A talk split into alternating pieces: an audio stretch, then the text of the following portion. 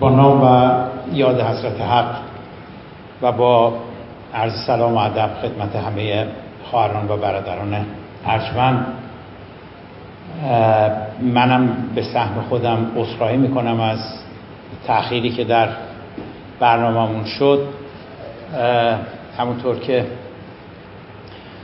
آقای جوادی اصار توضیح دادن می‌دونید اینجا من نمی‌دونستم ولی اینجا چهارصد دختر که نیاز به نگهداری دارن اینجا نگهداری میشن و که نمی‌شد که واقعا آدم نبینتشون. چند تاشون یاد گرفتن که سرود می‌خونن آواز می‌خونن و خب دیگه به هر حال چند تا سرود خوندن. سه تا سرود خوندن. اول سرود یه سرودی بودش که در مورد امام رضا بود.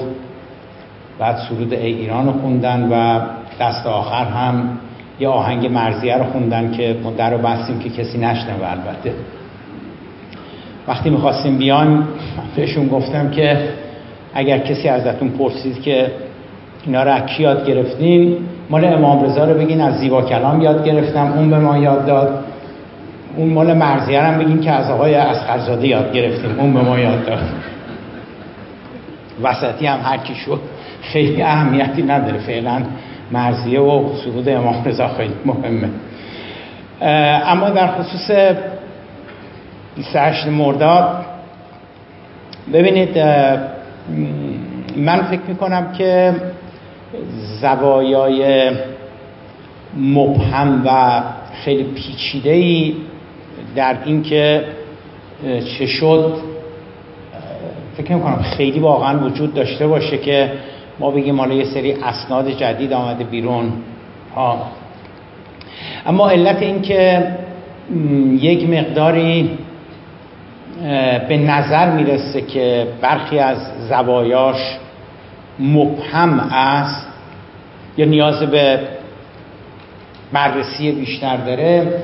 شاید به واسطه این بوده که نگاهی که به کودتای 28 مرداد صورت گرفته بعد از انقلاب خب یک نگاه کاملا ایدئولوژیک زده بوده یک نگاه سیاسی بوده و یک نگاه ابزاری بوده. یعنی حالا دلایل زیادی که بحث ما مربوط نمیشه می‌دونید که گفتمان آمریکا ستیزی دشمنی با آمریکا بدل شد به گفتمان مسلط و گفتمان اصلی جمهوری اسلامی کتاب امروز هم خب ادامه پیدا کرده. و یکی از ابزار این گفتمان که کمک می‌کرد که وسایلش ملزوماتش در حقیقت کودتای 28 مرداد بود. بنابراین چون که کودتای 28 مرداد کمک می‌کرد به گفتمان آمریکا ستیزی خیلی زیاد از این بعد بود که مورد توجه قرار گرفت. بنابراین ابعاد دیگر کودتای 28 مرداد ابعاد واقعیتر جدیتر اساسیتر واقعیتر کودتای 28 مرداد همچنان ظرف این چهار دهه گذشته مخفول مانده. فقط خواسته شده که توسط نظام ازش بهره برداری سیاسی بشه برای پیشبرد مسئله آمریکا ستیزی. و من معتقدم که هر نوع نگاهی که به کودتای 28 مرداد وجود داره بایستی علالقاعده چند محور رو در نظر بگیریم. مسئله ملی شدن نفت هستش. خود ملی شدن آیا درست بود؟ نبود. بهترین شیوه بود برای استیفای حقوق ملت ایران. این یک بحث هستش یعنی بخشی از داستان کودتای 28 مرداد بخش دیگرش در حقیقت عمل کرده دولت مرحوم دکتر مصدق هستش.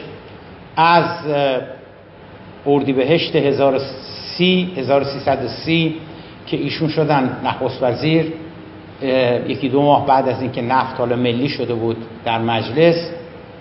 عملکرد ایشون هستش در طی 28 ماهی که مجموعان ایشون نخست وزیر بودن. چون به هر حال تلاش ها یه زیادی صورت گرفت که به یک شکلی, به یک شکلی مسئله نفت و بحران نفت و رویارویی که با انگلستان به وجود آمده بود این حل بشه. این هم بخش دیگر بحث 28 مرداد میبایستی باشه. بخش سومش که میشه گفت اون هم به شدت محفول مانده. خود کودتا هستش. ببینید اون چه که ظرف چهل سال گذشته و قبلش یعنی قبل از انقلاب هم حتی منظما گفته شده این هستش که آمریکا و انگلیس کودتا کردن و سازمان CIA اینتلیجنس سرویس اینا برنامه ریزی کردن و دولت ملی و قانونی دکتر مصدق رو ساقط کردن و قصلات همون چیزی که همواره ما شنیدیم در جهت مسائل خودشون منافع خودشون نمی‌دونم اینها. هیچ توضیح دیگری داده نشده هیچ پردازش دیگری صورت نگرفته که خب این مسئله چجوری اتفاق افتاد؟ چون ببینید کودتا وقتی صورت می‌گیره کودتا ها معمولا اینجوری هستن که صبح که شما بلند میشید یا تو ساعاتی که ما خوابیدیم ارتش و قوای مسلحی که کودتا کردن میان مناطق حساس شهر رو می‌گیرن. صبح که بلند میشن آدما می‌بینن که تو خیابون تانک اومده زره پوش اومده و جاهای مهم و حساس رو گرفتن. اولین اعلامیه کودتاگران صبح زود یا نصف شب از رادیو پخش میشه که ما چه می‌دونم نیروی جدید آمدن به واسطه حالا دلایلی که دارن برای کودتا. رئیس جمهور نخست وزیر دولتی که بوده بازداشت شدن یا مخفی شدن یا فرار کردن. کودتا معمولا اینجوری هستن. اما آنچه که در 28 مرداد سال 1332 اتفاق افتاد اصلا و ابدا این گونه نبود. صبح وقتی بلند شدن دکتر مصدق نخست وزیر بود همه چیز عادی بود. چند صد نفر شروع می‌کنن به جاوید شاه کنان از مناطق جنوب شهر تهران حرکت می‌کنن. علل اغلب خانواده های درجه دارا اینها بودن که لباس معمولی تنشون بود. و تو اون یکی دو ساعت اولیه هیچ خبری نبود. یعنی حالا هفته نیم هشت صبح این چند صد نفر اومدن بیرون. جاوید شاه میگن تو خیابونهای اصلی تهران و کسی هم خیلی به اینا توجه نمی‌کنه. این چند صد نفر تا ساعت ده صبح شده بودن چند هزار نفر و تا ساعت دوازده یک بعد از ظهر یک و نیم دو بعد از ظهر شده بودن چند ده هزار نفر. یعنی به عکس کودتاها که در همون ساعت اولیه مناطق حساس گرفته میشه توسط ارتش خیلی سازمان یافته از هفت نیم هشت صبح که این چند صد نفر میان بیرون میگن جاوید شاه جاوید شاه. رادیو تهران ساعت دوازده نیم یا یک بوده که میفته به دست کودتاگران و کاخ نخست وزیری همون جایی که الان هستش در حقیقت همون موقع ها بوده. یعنی یک کنیم دو بوده که کاخ نخست وزیری هم سقوط می‌کنه جایی که دکتر مصدق بوده و کودتاگران اونجا رو هم می‌گیرن. خب ببینید خواهر برادران این سوالات خیلی زیادی رو به وجود میاره که از ساعت هفت و نیم هشت صبح که این چند صد نفر میان جاوید شاه می‌گویند تا ساعت دوازده که بعد از ظهر که چندین ده هزار نفر میشن اینا کی بودن این چندین ده هزار نفر؟ مریخی بودن اکره ماه اومده بودن آمریکایی بودن انگلیسی بودن اینا کی بودن؟ اینا من و شما بودیم اینا ما ایرانی ها بودیم. نه آمریکایی بودن نه انگلیسی بودن نه پروسی بودن نه روسی بودن. این نکته اول. نکته دوم خب در طی این چند ساعت در طی این چهار ساعت پنج ساعت طرفداران دکتر مصدق کجا بودن؟ آیت الله کاشانی کجا بود؟ جبهه ملی کجا بود؟ حزب توده کجا بود؟ نمی‌دیدن داره کودتا میشه در های تهران. چرا پس هیچ اقدامی صورت نمی‌گیره؟ ببینید اینا سوالات خیلی مهمی هستش که به نظر من در طی این مدت مقفول مونده. آخرین وجهی که باید بهش اشاره بکنم که حالا کمتر جنبه تاریخی داره یه جور بهره برداری هست از مجموعه داستان ملی شدن نفت دکتر مصدق و کودتای 28 مرداد که ظرف این دو سه سال دو سه چهار سال اخیر خیلی به اصطلاح نظام خیلی سعی می‌کنه این داستان رو جا بندازه. تحت این عنوان که ببینید این فرجام اعتماد به آمریکایی‌ها. دکتر مصدق چرا سقوط کرد؟ چرا کودتا شد؟ چون به آمریکایی‌ها اعتماد کرد. پس بنابراین هر کس که انقدر ساده باشه و دور از جون شما احمق باشه که به آمریکایی‌ها اعتماد بکنه بگه باشون مذاکره بکنیم اینا اینو ببینید این این اینا. در حالی که خواهر برادر اساسا کودتای 28 مرداد دولت دکتر مصدق اون 24 ماه هیچ ارتباطی اصلا چیزی به نام اعتماد کردن یا نکردن به آمریکایی‌ها اساسا مطرح نشد. که حالا بگیم غلط بوده یا درست بوده. ممکنه که اعتماد کردن به آمریکایی‌ها غلط باشه. من اصلا وارد این بحث نمی‌خوام بشم. می‌خوام بگم اصلا چیزی به نام یعنی سیاستی کاری اقدامی عملی چیزی که بگیم این این همون مستاق اعتماد کردن به آمریکایی ها هستش اساسا اتفاق نیفتاد که بگیم که اگر این شده بود یا نشده بود اینجوری می‌شد یا اونجوری می‌شد.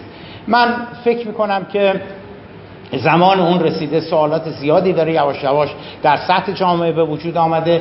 زمان اون فرا رسیده که واقعا دیگه نظام حکومت نمی‌تونه بهره برداری سیاسی بکنه از کودتای 28 مرداد و سوالات زیادی داره مطرح میشه نکات زیادی داره مورد توجه قرار می‌گیره که پاسخ می‌خواد و اینکه ما فقط برای آمریکا ستیزی بیایم از این بهره برداری سیاسی بکنیم به نظر من یه جورایی دیگه داره به پایان خودش نزدیک میشه.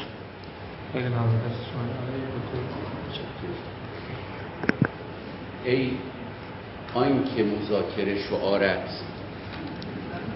استخر فرح در انتظار یعنی یک تابلو در دست یک روحانی توی حوزه علمی قوم چهل سال بعد از انقلاب و فاجعه از اونجا آغاز میشه که روحانیت حاضر نیست. مسئولیت کارهایی رو که به اسم اون صورت می‌گیره بپذیره. آقای دکتر زیبا کلام تو صحبتشون اشاره کردن به مذاکره آقای کاشانی روحانیت. در طول صد سال اخیر که مردم ما هزینه های زیادی رو برای کنترل و نظارت بر قدرت از مشروطه شروع کردن و در جریان سی تیر سی و یک خود 28 مرداد 32 15 خرداد و انقلاب هزینه های زیادی رو پرداخت کردن. همیشه نام یک عده روحانی کنار اون حوادث تاریخی بوده. 28 مرداد هم نمی‌تونه بدون توجه به کارنامه روحانیت مورد توجه قرار بگیره. همینطور که الان راجع به این طلبه ای که این تابلو در اختیارشه و باید پاسخ بده حوزه علمیه که آیا منظور این تابلو نویس این هست که آقای هاشمی رفسنجانی که یک روحانی است و فرد شماری دوی این کشور بوده برای مدتی و تاثیر زیادی بر انتقال قدرت از رهبر اول به رهبر دوم بوده آیا واقعا کشته شده؟ و آیا این شعار که هر کسی که مذاکره بکنه می‌تونه مفهوم این داشته باشه که اون خائن هست؟ از توی چهل سال بعد از انقلاب باید یه چنین چیزی در بیاد؟ خب ما و شمایی که اینجا نشستیم می‌خوان تاریخ رو بخونیم و مطالعه کنیم. قطعا این سوال رو از ما می‌کنن که شما میشینید راجع به 28 مرداد صحبت می‌کنید راجع به مشروطه راجع به انقلاب راجع به همه حوادث. چی تش در میاد؟ یعنی به این جوانا چی می‌خواید بگید؟ وقتی روحانیت پاسخ نمیده که اون کاری که یک نظامی انجام میده گشت ارشاد انجام میده اون مدایی که میاد چرندیات رو پشت تریبون ها میگه همش به اسم روحانیت نوشته میشه؟ یا وقتی اسناد سفارت امریکا و اسناد در حقیقت تا حدودی انگلیس شرکت نفت ایران و انگلیس در میاد و نشون میده بخشی از روحانیت پول گرفتن از امریکایی ها و از همون کرومیت روزولت و آقای کاشانی که ما یه آیت الله کاشانی داریم که اسم یه اتوبان رو به اسمش کردیم و افتخار می‌کنیم که این در نهضت ملی ایران و به خصوص نهضت ملی نفت همتا و همکار دکتر مصدق بوده و به او کمک کرده اما در سال آخر از او جدا شده و بعد در کنار این روحانیت کسانی مثل شمس قرات آبادی یا یک سری آدمای عرازل و اوباش به عنوان لباس شخصی ها پیداشون شده که اون زمان یه تابلو مثلا دستشون گرفتن و گفتن این مصدق مثلا با توده ها هست و بعد نگران کردن جامعه رو که جامعه به سمت کمونیسم داره میره. خب اگه روحانیت راجع به این چیزا پاسخ نده مسئولیت نپذیره من برای دفاع از روحانیت دارم میگم. همون روحانیتی که ما افتخار می‌کنیم علامه نائینی تو اینجا کتاب می و میگه مشروطیت یا هر چیزی که قدرت رو محدود و کنترل بکنه عین دیانت هست. و افتخار می‌کنیم یا آخوند خراسانیش اینجا مقبرش نزد ما هست توی مشهد در مثلا چند متری این محل سخنرانی ما. در دوره مشروطه روحانیت بوده ولی رفتار روحانیت باعث شده که بخشی از جامعه از دکتر مصدق جدا بشه که من این رو قبول ندارم. ولی حرف آقای دکتر زیبا کلام این هست که چه اتفاقی افتاد که در طول چهار ساعت از صبح تا ظهر چند ده هزار نفر از این مردم اومدن تو خیابون و اصلا روحانیت ازش خبری نبود. نه تنها خبری نبود بعد می‌بینیم که بعضی از روحانیت از شاه دفاع می‌کنن از دربار دفاع می‌کنن با انگلیس یا با امریکایی ها می‌سازند و بعد کمک می‌کنن به اینکه این دولت ملی که ظاهر اونا تحلیلشون این بوده که باعث میشه تبدیل بشه حکومت سلطنتی به جمهوریت و اسلام سرش بی کلا باقی بمونه. خب چنین رفتاری رو بکنن. بعد از انقلاب هم این اتفاق میفته. بخشی از روحانیت در مقابل همون اسلام سیاسی که در حقیقت رهبر اون انقلاب داره معرفی می‌کنه با میستن منشأ بسیاری از رفتارهای بنیادگرایانه روحانیون هستند نه روشن فکران از وهابیت توی عربستان یا از اخوان المسلمین توی مصر از سید قطب و در ایران گروه هایی که بالاخره با تپانچه می‌زنن مغز یک روشنفکر رو میشکافن. و بعد ما به اسمشون اتوبان می‌ذاریم و افتخار می‌کنیم که مثلا تونستن یک نفر رو ترور کنند. تازه این ترور فیزیکی ترور دیسکورسی یا زبانی به مراتب خطرناکتره چون اون اول ما رو تکفیر می‌کنه. میگه شما دین ندارید. شما نمی‌فهمید. شما وقتی دارید از مصدق میگید مسلم نیستید. به خاطری که از کسی دفاع می‌کنید که در مقابل اسلام ایستاده. در صورتی که مصدق یک کسی بود حالا نه اسطوره می‌خوایم ازش بسازیم نه چیزی. همونطور که آقای زیبا کلام گفت بالاخره یک کسی است یک دوره ای از تاریخ این مملکت تأثیر گذاشته در این کشور. دو کار مهم انجام داده. یک کنترل قدرت. کاری که دکتر مصدق کرد بازگشت به مشروطه بود. یعنی که شاه باید مسئولیتش محدود به همون اختیاراتی که قانون اساسی بهش داده. نه ای که او هر کاری می‌خواد بکنه نخست وزیر عزل بکنه وزیر عزل بکنه یا نکنه. من ضمن اینکه فرمایشات استادم آقای زیبا کلام رو قبول دارم اما معتقدم اتفاقی که در 28 مرداد افتاد نیمه پنهان اتفاق 25 مرداد بود. کودتا بود؟ شک نکنید. از همون صبح تانکا شروع کردن به حرکت کردن. نیروهای نظامی طراحی کردن. افسران بازنشسته. این آقای فرمانده کودتا که در حقیقت بعدا نخست وزیری بعد از کودتا رو در اختیار می‌گیره خب یه افسر شجاعی بوده مورد قبول بوده. اونجا سردار جنگل رو سر جاش نشونده سیمیتخو رو از بین برده رفته شیخ خزعل رو گرفته آورده. برای خودش قهرمان ملی بوده.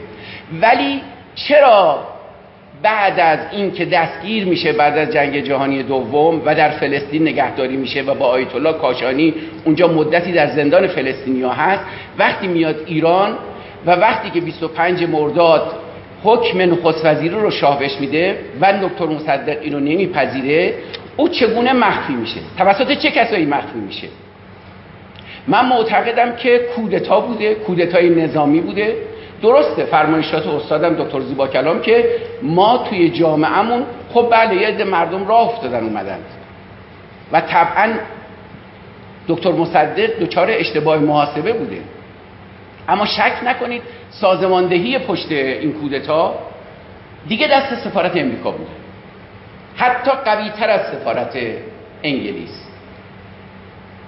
TP آژاکس اسم کودتا بوده. TP یعنی Tudeh Party. آژاکس هم یعنی مثل همین تاید خودمون. ما می‌خواستیم حزب توده رو بشوریم. این کودتا درسته با اندیشه انگلیسی ها طراحی شده ولی شک نکنید با پول و سازماندهی امریکایی ها بوده. من اینو نمیگم برای اینکه موج امریکا ستیزی رو بهش کمک بکنم. من می‌خوام ما به تاریخ با دقت نگاه کنیم. از نظر من روحانیت لومپنها ارازل مردم عادی گروه هایی که اومدن کودتا کردند افسران ارتش ایران. همه اینها سهمشون حد اکثر ده درصد بوده. 90 درصد بدون شک محصول ترسی بود که استکبار جهانی یا امپریالیزم یا امریکا یا هر اسمی براش بگید. از این داشتن که دکتر مصدق ملی کردن صنعت نفتش تبدیل به یک الگو میشه برای تمامی معادن و صنایع کشورهای جهان سوم. و برای نفت. نفتی که می‌خواست صنعت غرب رو در حقیقت به حرکت بیاندازه.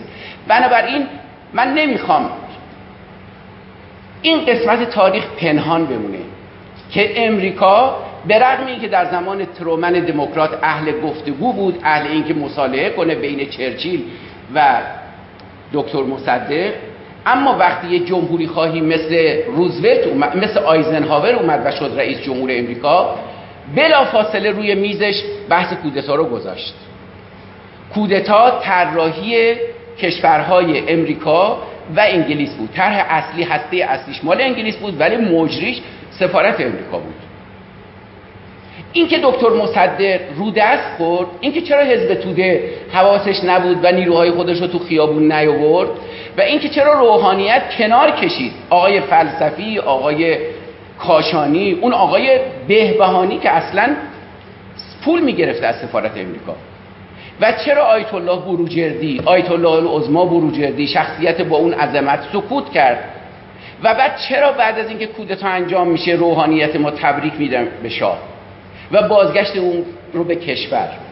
اینها سوالاتی است که وقتی ما می‌بینیم ادامه پیدا می‌کنه و میایم و وارد یک انقلابی میشیم که حالا یک طلبه تابلو دستش برمیداره و مذاکره رو نفی می‌کنه و میگه اگر هر کسی بره سراغ مذاکره سرنوشت یک روحانی دیگه ای رو خواهد داشت که او کشته شده توی این نظام خب این سوالات دور هم جمع میشه که وقتی ما نزدیک خودمون نمی‌تونیم تحلیل کنیم و ببینیم چه اتفاق افتاده و افرادی که باید پاسخ بدن پاسخگو نیستن چگونه می‌خوایم راجع به تاریخ دور رو نظر بدیم؟ اعتقاد من اینه که دکتر مصدق برای ما سمبل یک تاریخ شکوهمند نیست. بله دکتر مصدق داره اشتباه بوده اشتباه محاسبه. حساب کرده که ارتش نمیاد بیرون. حساب خودش گفته به حزب توده که شما نیاید بیرون. به نیروهای ملی گفته نیاید روز 25 مرداد توی خیابون. اما دکتر مصدق اگر یک سمبل با شکوه از گذشته نیست ولی شک نکنید که سمبل با شکوه از آینده ملت ایرانه. یعنی دفاع از دموکراسی دفاع از جامعه مدنی دفاع از حق حاکمیت ملی. دفاع از قانون. دکتر مصدق مظهر دفاع از تمامی این بخش راست. اینها نباید پوشیده بشه. دکتر مصدق یک سمبل با شکوه برای آینده ملت ایرانه.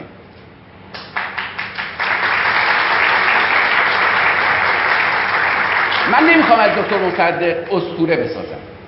ولی دکتر, مصدق همونطور که آقای دکتر زیگبا کلامم که استاد من هستن به خوبی اشاره کردن نقاط قوت و ضعف داره. ولی سوالات بسیار زیادی مطرح راجع به کودتای 28 مرداد. این سوالات باید روشن بشه. این یعنی چی که اصلا ما با پدیده لومپنیزم توی جامعه ایران مواجه باشیم؟ آخه واقعا یعنی چی؟ بعد از مشروطه هر کسی یک عده قاچاقچی و لومپن و دزد و اوباش کنار دستش باشن هر وقت می‌خواد بیاره تو خیابون. اون مظفر بقاییش اون شمس قنات آبادی اون آیت الله کاشانیش اون بقیه گروه ها همشون دارای گروه های لومپن هستن. لومپن پرولتاریا به قول حالا چپیا. بعد از انقلاب هم سر و کله یک عده پیدا بشه کلاه مخملی و لباس شخصی و اینا هر جا بخوان اسید بپاشن هر جا بخوان فشار بیارن گروه فشار بشن هر جا بخوان تهدید به قتل بکنن. انقلاب مردمی که در حقیقت شعارش از دفاع از انسانیت بوده دفاع از یک اسلام رحمانی بوده. بعد یه چهره از اسلام بسازن که این چهره چهره بنیادگراست. به قول آقای دکتر زیبا کلام یک چهره امریکا ستیزه. البته از نظر من امریکا ستیزی بده. امریکا ستایی هم بده. نفرت و عشق نسبت به یک نسبت به غرب هر دوش می‌تونه آسیب بزنه. کشوری که احتیاج به رابطه با دنیا داره و تمام مسئولینش از صد تا زی له له می‌زنن برای پیشرفت علمی و به زور می‌خوان ماهواره بفرستن هوا و می‌خوان از دانش و تکنولوژی هسته‌ای استفاده کنند و زحمت می‌کشن که بگن دانشگاه های ما داره اینقدر مقاله هست. چطوری می‌تونه چشمشون نسبت به مهد علم که غرب هست ببنده و غرب ستیزی کنه؟ من هم موافق با این نیستم. غرب ستیزی همون قد برای ما مضر هست که غرب ستایی غرب پرستی. این که ما بگیم چه رابطه‌ای با غرب داشته باشیم مذاکره خوب است یا بد است بستگی به این داره که ما چه تصویری از وضعیت خودمون داریم و چگونه می‌خوایم زندگی بکنیم. آقای زیبا کلام میگه که الان این بحث 28 مرداد دستمایه ای شده برای اینکه کسانی که میگن مذاکره بده با غرب بگن ببینید من همین امروز اتفاقا تا رسیدم تلویزیون باز بود اخبار ساعت دو یه گزارشی تلویزیون داشت راجع به اینکه آره دکتر مصدق به امریکایی اعتماد کرد و دیدید چه بلایی سرش آوردن. بقیه قسمت ها رو کاملا میپوشونه. یعنی صدا و سیمای ما و رسانه های رسمی ما هنرشون انکار بخش هایی از تاریخه. و به خاطر همینه که این سوالات پیش میاد. 28 مرداد واقعا تقصیر کی بود؟ آیا اینی که من میگم 90 درصد تقصیر امریکا و انگلیس بوده این توهم توته است؟ یه بیماری خطرناکیه. من اصلا نمی‌خوام بریم سراغ این که بگیم یک دشمن خارجی چون مداخله کرده ما بخشای داخلی خودمون رو ولو ده درصد بررسی نکنیم. این یعنی فرار از مسئولیت. ما باید بپذیریم اشتباهاتی رو که در داخل. چه دکتر مصدق چه نیروهای جبهه ملی چه ارتشیا چه احزاب چپ چه احزاب دینی گروه فدایان اسلام. روحانیت ما روحانیتی که چه سیاسی بوده چه غیر سیاسی. گروه های مخت... اینا مسئولیتاشون باید مشخص بشه و هر کسی سهمشون دیده بشه. 28 مرداد قطعا باعث شد که کشور ایران و جامعه ایران از اون مسیری که می‌تونست به راه مشروطه برگرده دچار انصداد جدی بشه. بعد از انقلاب هم همین که روحانیت ما پذیرفت لیبرالیسم اقتصادی رو و تو کشور ایران هیچ که ایراد نمی‌گیره به سرمایه داری اما تا صحبت از لیبرالیسم سیاسی میشه همه رگ گردنشون می‌زنه بیرون که این خلاف اسلامه. این سوال رو باید توی 28 مرداد پیدا کرد. آیا دکتر مصدق به عنوان یک چهره لیبرال ملی چهره ای که در حقیقت منافع ملی ایران رو می‌خواست تأمین کنه. دیدش هم دید درست نیست. هرچی امریکا بهش گفت بیا مذاکره کن سر پنجاه پنجاه من میشینم بین تو و چرچیل. یک قاعده ای ایجاد می‌کنم که سهمی ببریم. حرف اصلی دکتر مصدق این بود که منافع ملی حاکمیت ملی صفر و صدیه. نمیشه تقسیم کنیم. نمیشه شما بگید یک بخشی مثلا از یک کشوری در اختیار یک کشور دیگه باشه. معادن نفت ایران مخازن نفت ایران صد درصدش باید در اختیار خودش باشه. اولین اولین سیاست مداری که در تریبون های بین المللی رفت و اینو فریاد زد که معادن هر کشوری متعلق به خود اون کشور دکتر مصدق بود. و بعد هم تبدیل شد به یه موجی. یک موجی. البته ایرادش هم این بود که ناسیونالیزم افراطی می‌تونست باعث این بشه که بخشهایی از معیارها و ارزشهای لیبرالی سیاسی یا لیبرالیزمی که در تفکر دکتر مصدق بود پنهان بمونه. ایراد می‌گیرن که چرا مجلس رو منحل کرد. چرا؟ حالا این اینا به نظر من اصلا قابل تر نیست. حالا تو ادامه صحبت با هم باز بحث می‌کنیم. ولی جهتگیری اصلی دکتر مصدق این دو مسیر بود. یک کنترل قدرت. دو ملی کردن صنعت نفت و در اختیار کامل قرار دادن نفت در اختیار ملت ایران. به نظر من هر دوش انتخاب صحیحی بود و هر دوش برای ما بسیار بسیار درس آموزه. حادثه 28 مرداد حادثه بسیار تراژیکی است. از این جهت که ما به زور الان یه خیابونی رو در تهران به اسم دکتر مصدق کردیم اما در صورتی که با بخشش زیادی بهترین اتوبان رو کردیم شیخ فضلالله نوری بهترین اتوبان رو کردیم آیت الله کاشانی بهترین اتوبان رو کردیم نواب صفوی. و به هیچ هم پاسخ نمیدیم. و بعد می‌خوایم تاریخ رو از اون چیزی که خودمون دوست داریم از اون زاویه بخونیم. خب به خاطر همینه که باور نمی‌کنن. یعنی باور نمی‌کنه جامعه. به جایی رسیدیم که الان حتی وقتی صحبت دریای خزر میشه جامعه میگه آخوندا فروختن. میگم چی رو فروختن؟ میگن پنجاه پنجاه سهم ما بوده. میگم خب برو رو نقشه نگاه کن. دریای خزر واقعا سهم ما پنجاه درصده. میگه نه آقا فروختن. یعنی یه کاری کردیم که جامعه باور خودش رو نسبت به حتی حقایقی که می‌تونه به راحتی با نگاه کردن به یه نقشه ببینه رو از کف داده. این شکاف این بیاعتمادی. اون وقت دیگه مضاعف میشه وقتی ما تاریخ رو هم بارونه بکنیم تو کتابای درسیمون بچه ها اصلا نمی‌دونن مصدق کیه. اصلا نمی‌دونن 28 مرداد چه اتفاق همون اتفاقی که زمان شاه افتاد که اون رو قیام ملی تصویر می‌کرد. و هیچ اثری از نهضت ملی ایران نبود. الان هم بچه های ما راجع دکتر مصدق راجع به مشروطه راجع به ناینی راجع خیلی کسانی که اینها فداکاری کردن در طول صد سال گذشته برای که جامعه ایران رو از اون عقب ماندگی نجات بدن و به دوران روشنگری دوران پیشرفت و سعادت و توسعه برسونن خبری ازشون تو کتابای درسی ما نیست.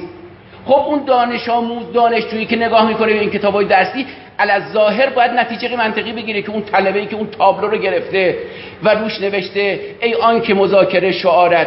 استخر فرح در انتظارت و بعد رو دستش هم نوشته لطفا تابلو رو پس بدید. خب این دانشجو باید چی فکر بکنه؟ یعنی فکر کنه شمایی که این همه صحبت می‌کنید از مشروطه از قیام از کودتا از انقلاب یک انقلابی که این همه میگید بزرگ بوده مردمی بوده. ته شده این. ته شده اینه که یک طلبه بیاد هر چی به ذهنش می‌رسه بگه و توهین کنه به تمام کیان این انقلاب. یه مداح بیاد رو بشینه هر چی دلش می‌خواد به همه بگه. یه نیروی نظامی فکر می‌کنه کل بسته به کمرش می‌تونه تو خیابون هر کاری بکنه. قرار ما این نبود. قرار ما بود که انقلاب در چهل سالگیش به آنچنان بلوغی برسه که وقتی دولت جمهوری اسلامی میگه من به خاطر مشکلات ارزی احتیاج به کمک مردم دارم بیاید ارزاتون رو بدید. 20 میلیارد دلار 25 میلیارد دلار زیر فرش این مردم توی خونه هاشون مخفی شده. چندین تن طلا تو خونه های مردم هست. این طلا ها وقتی توی خونه های مردم فاقد ارزشه. ولی وقتی جمع بشه تبدیل میشه به سرمایه ملی و پشتوانه پول قرار می‌گیره. دولت نمی‌تونه به این مردمش بگه شما بیاید این پولا و ارزاتون رو بدید و من از بحران نجات پیدا کنم مثل کاری که اردوغان کرد. چرا؟ چرا باید بعد از چه سال این بیاعتمادی و این شکاف به وجود اومده باشه؟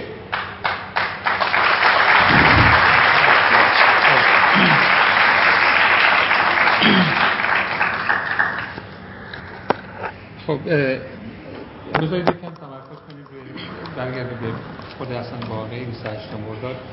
این آقای دکتر زیبا من سه چهار نکته میگم درباره 28 مرداد از لابلای همین حوادثی که اتفاق افتاده. شش ماه ما منازعه داشتیم در کشور. یعنی از اسفند سی و یک شروع شده تا حتی به روستاها به شهرهای کوچیک هم رسیده بود. یعنی منازعه بین طرفداران شاه و طرفداران مصدق. یعنی اینکه احساس بکنیم که به یک باره یک چیزی اتفاق افتاده به نظر من خطاست. کودتای 28 مرداد نتیجه شش ماه منازعه است. حتی توی همین شهرهای استان خراسان هم مشخصه که چون چیزایی بوده در برخی از کشورها ببخشید در برخی از شهرها آدمهایی حتی کشته شدن. مجروحان زیادی داشتیم. بنابراین خیلی نمیشه گفت که کودتای 28 مرداد یک باره اتفاق افتاده. این یک نکته. نکته دوم که شما فرمودید نگاه ایدولوژیک به کودتای 28 مرداد بعد از انقلاب اتفاق افتاده.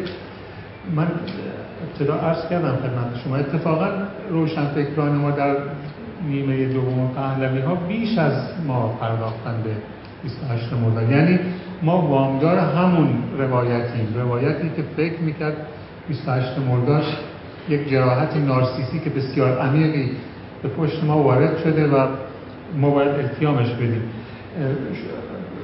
تقریبا کمتر شاعری هست در دوره پهلوی دوم که درباره مصدق شعر نگفته باشه و شعرهای بسیار سنگینی هم گفتن. بسیار هم بسیار احساسی هست که اینا هم هست. دیگان من یادداشت کردم که نمی کنم برای اینکه جلسه. بنابراین چجوری میشه از این نگاه ایدئولوژیک خلاص خلاصی؟ ما ببینید یه اتفاقی افتاده. آقای دکتر نخست وزیرای ما قبل از مصدق چند نفر عوض شدن ولی هیچ اصلا ما یادمون هم نمیاد.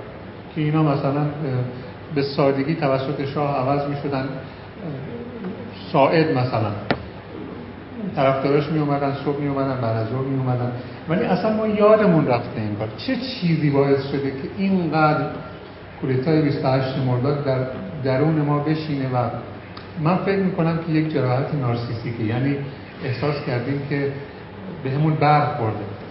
و انگار که الان داریم تاوان اون سکوت خودمون رو در برابر مصدق میگیم چون نتونستیم ازش حمایت بکنیم الان خیلی داریم اقراق می‌کنیم درباره همه موضوعات. بر اساس به این سوالات هم پاسخ بدید که بر اساس قانون اساسی آیا شاه می‌تونست مصدق رو برکنار بکنه یا نه؟ یعنی وزن هر یک رو به دست بیارید. آمریکا آقای دکتر اسدالله اشاره کردن. وزن آمریکایی ها چقدره؟ وزن مذهبی ها چقدره؟ وزن چپ ها چقدره در هر یک از وزن خود مصدق چقدره در این؟ با این روی کرد اگه پاسخ بدین ممنون ببینید سوالاتی که آقای دکتر نجف زاده می‌کنن دقیقا همون چیزی هستش که من در دور اول عرایزم مطرح کردم. چه نظام جمهوری اسلامی ایران ایدئولوژیک به تاریخ نگاه کنه به گذشته نگاه کنه به ملی شدن نفت. و چه من و شما را اون به یک شکل دیگری سعی می‌کنه ازش بهره برداری سیاسی بکنه در راستای آمریکا ستیسی ازش بهره برداری بکنه. من شما ممکنه در راستای تجرید و بزرگ کردن دکتر مصدق دموکراسی اینها ازش. ولی ببینید اگر شما می‌خواهید که بفهمید که کودتای 28 مرداد چرا اصلا اتفاق افتاد. و به این سوالاتی که آقای دکتر نجف زاده مطرح کردن بپردازیم. چاره ندارید خواهر برادر. الا اینکه این داستان ملی شدن نفت رو برای یک بارم که شده یک نگاه غیر ایدئولوژیک یک نگاه غیر سیاسی یک نگاه غیر فرشته و اهریمن سیاه و سفید بهش بیاندازیم اساسا هیچ وقت شما خودتون پرسیدین که در قرن بیستم عواسط قرن بیستم که این داستان داره اتفاق میفته از انگلستان چه حقی داشت؟ چه منطقی بود؟ چه استدلالی بود که بیاد بگه که این نفت مال ما است چرا مگه جنگله؟ مگه توحشه؟ پس مردم انگلستان روشنفکران انگلستان فرهیختگان انگلیسی روزنامه نگاران مثلا اینا چی می‌گفتن؟ اینا وقتی دولتشون میگفتش که مثلا نفت مال ما باید باشه چی نمی‌گفتن؟ می‌گفتن که درست میگین شما شما دارین زور میگین. ببینید نگاه ایدئولوژیک خواهر داره به تاریخ باعث میشه که وقتی شما یه مقداری می‌برید زیر ذره با انواع و اقسام مشکلات مواجه میشه اون تئوریتون اون نگاهتون اون نظریتون اون فکرتون اون اندیشتون نمی‌خونه فرو میریزه.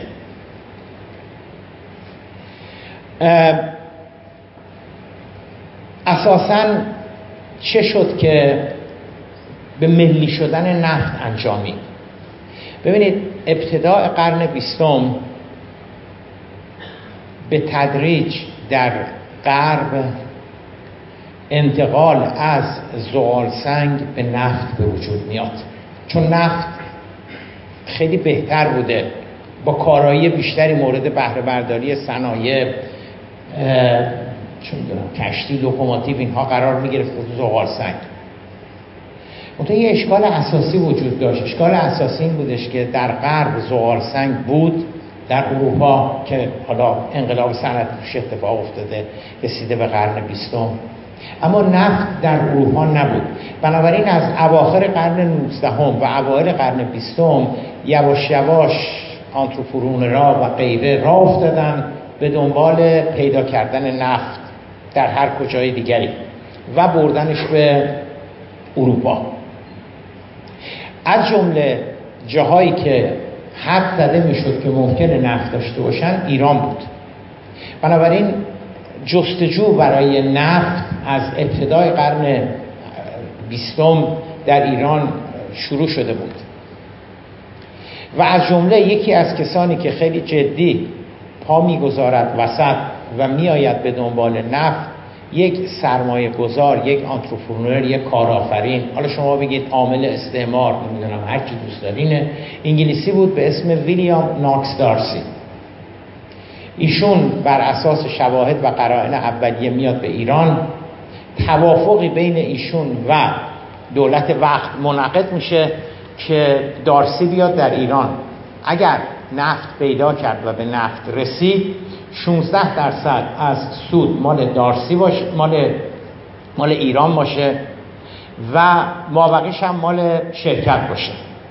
عرف اون در اون مقطع عرف این گونه بوده که برای سرمایه گذاری یه چیزی مثلا بین 16 درصد کمتر بیشتر. شما که سرمایه گذاری در کشورتون صورت گرفته یا شما که صاحب امتیاز هستید بهتون می‌رسه. دارسی حدودا سال 1900 یعنی اوایل قرن بیستم میاد ایران و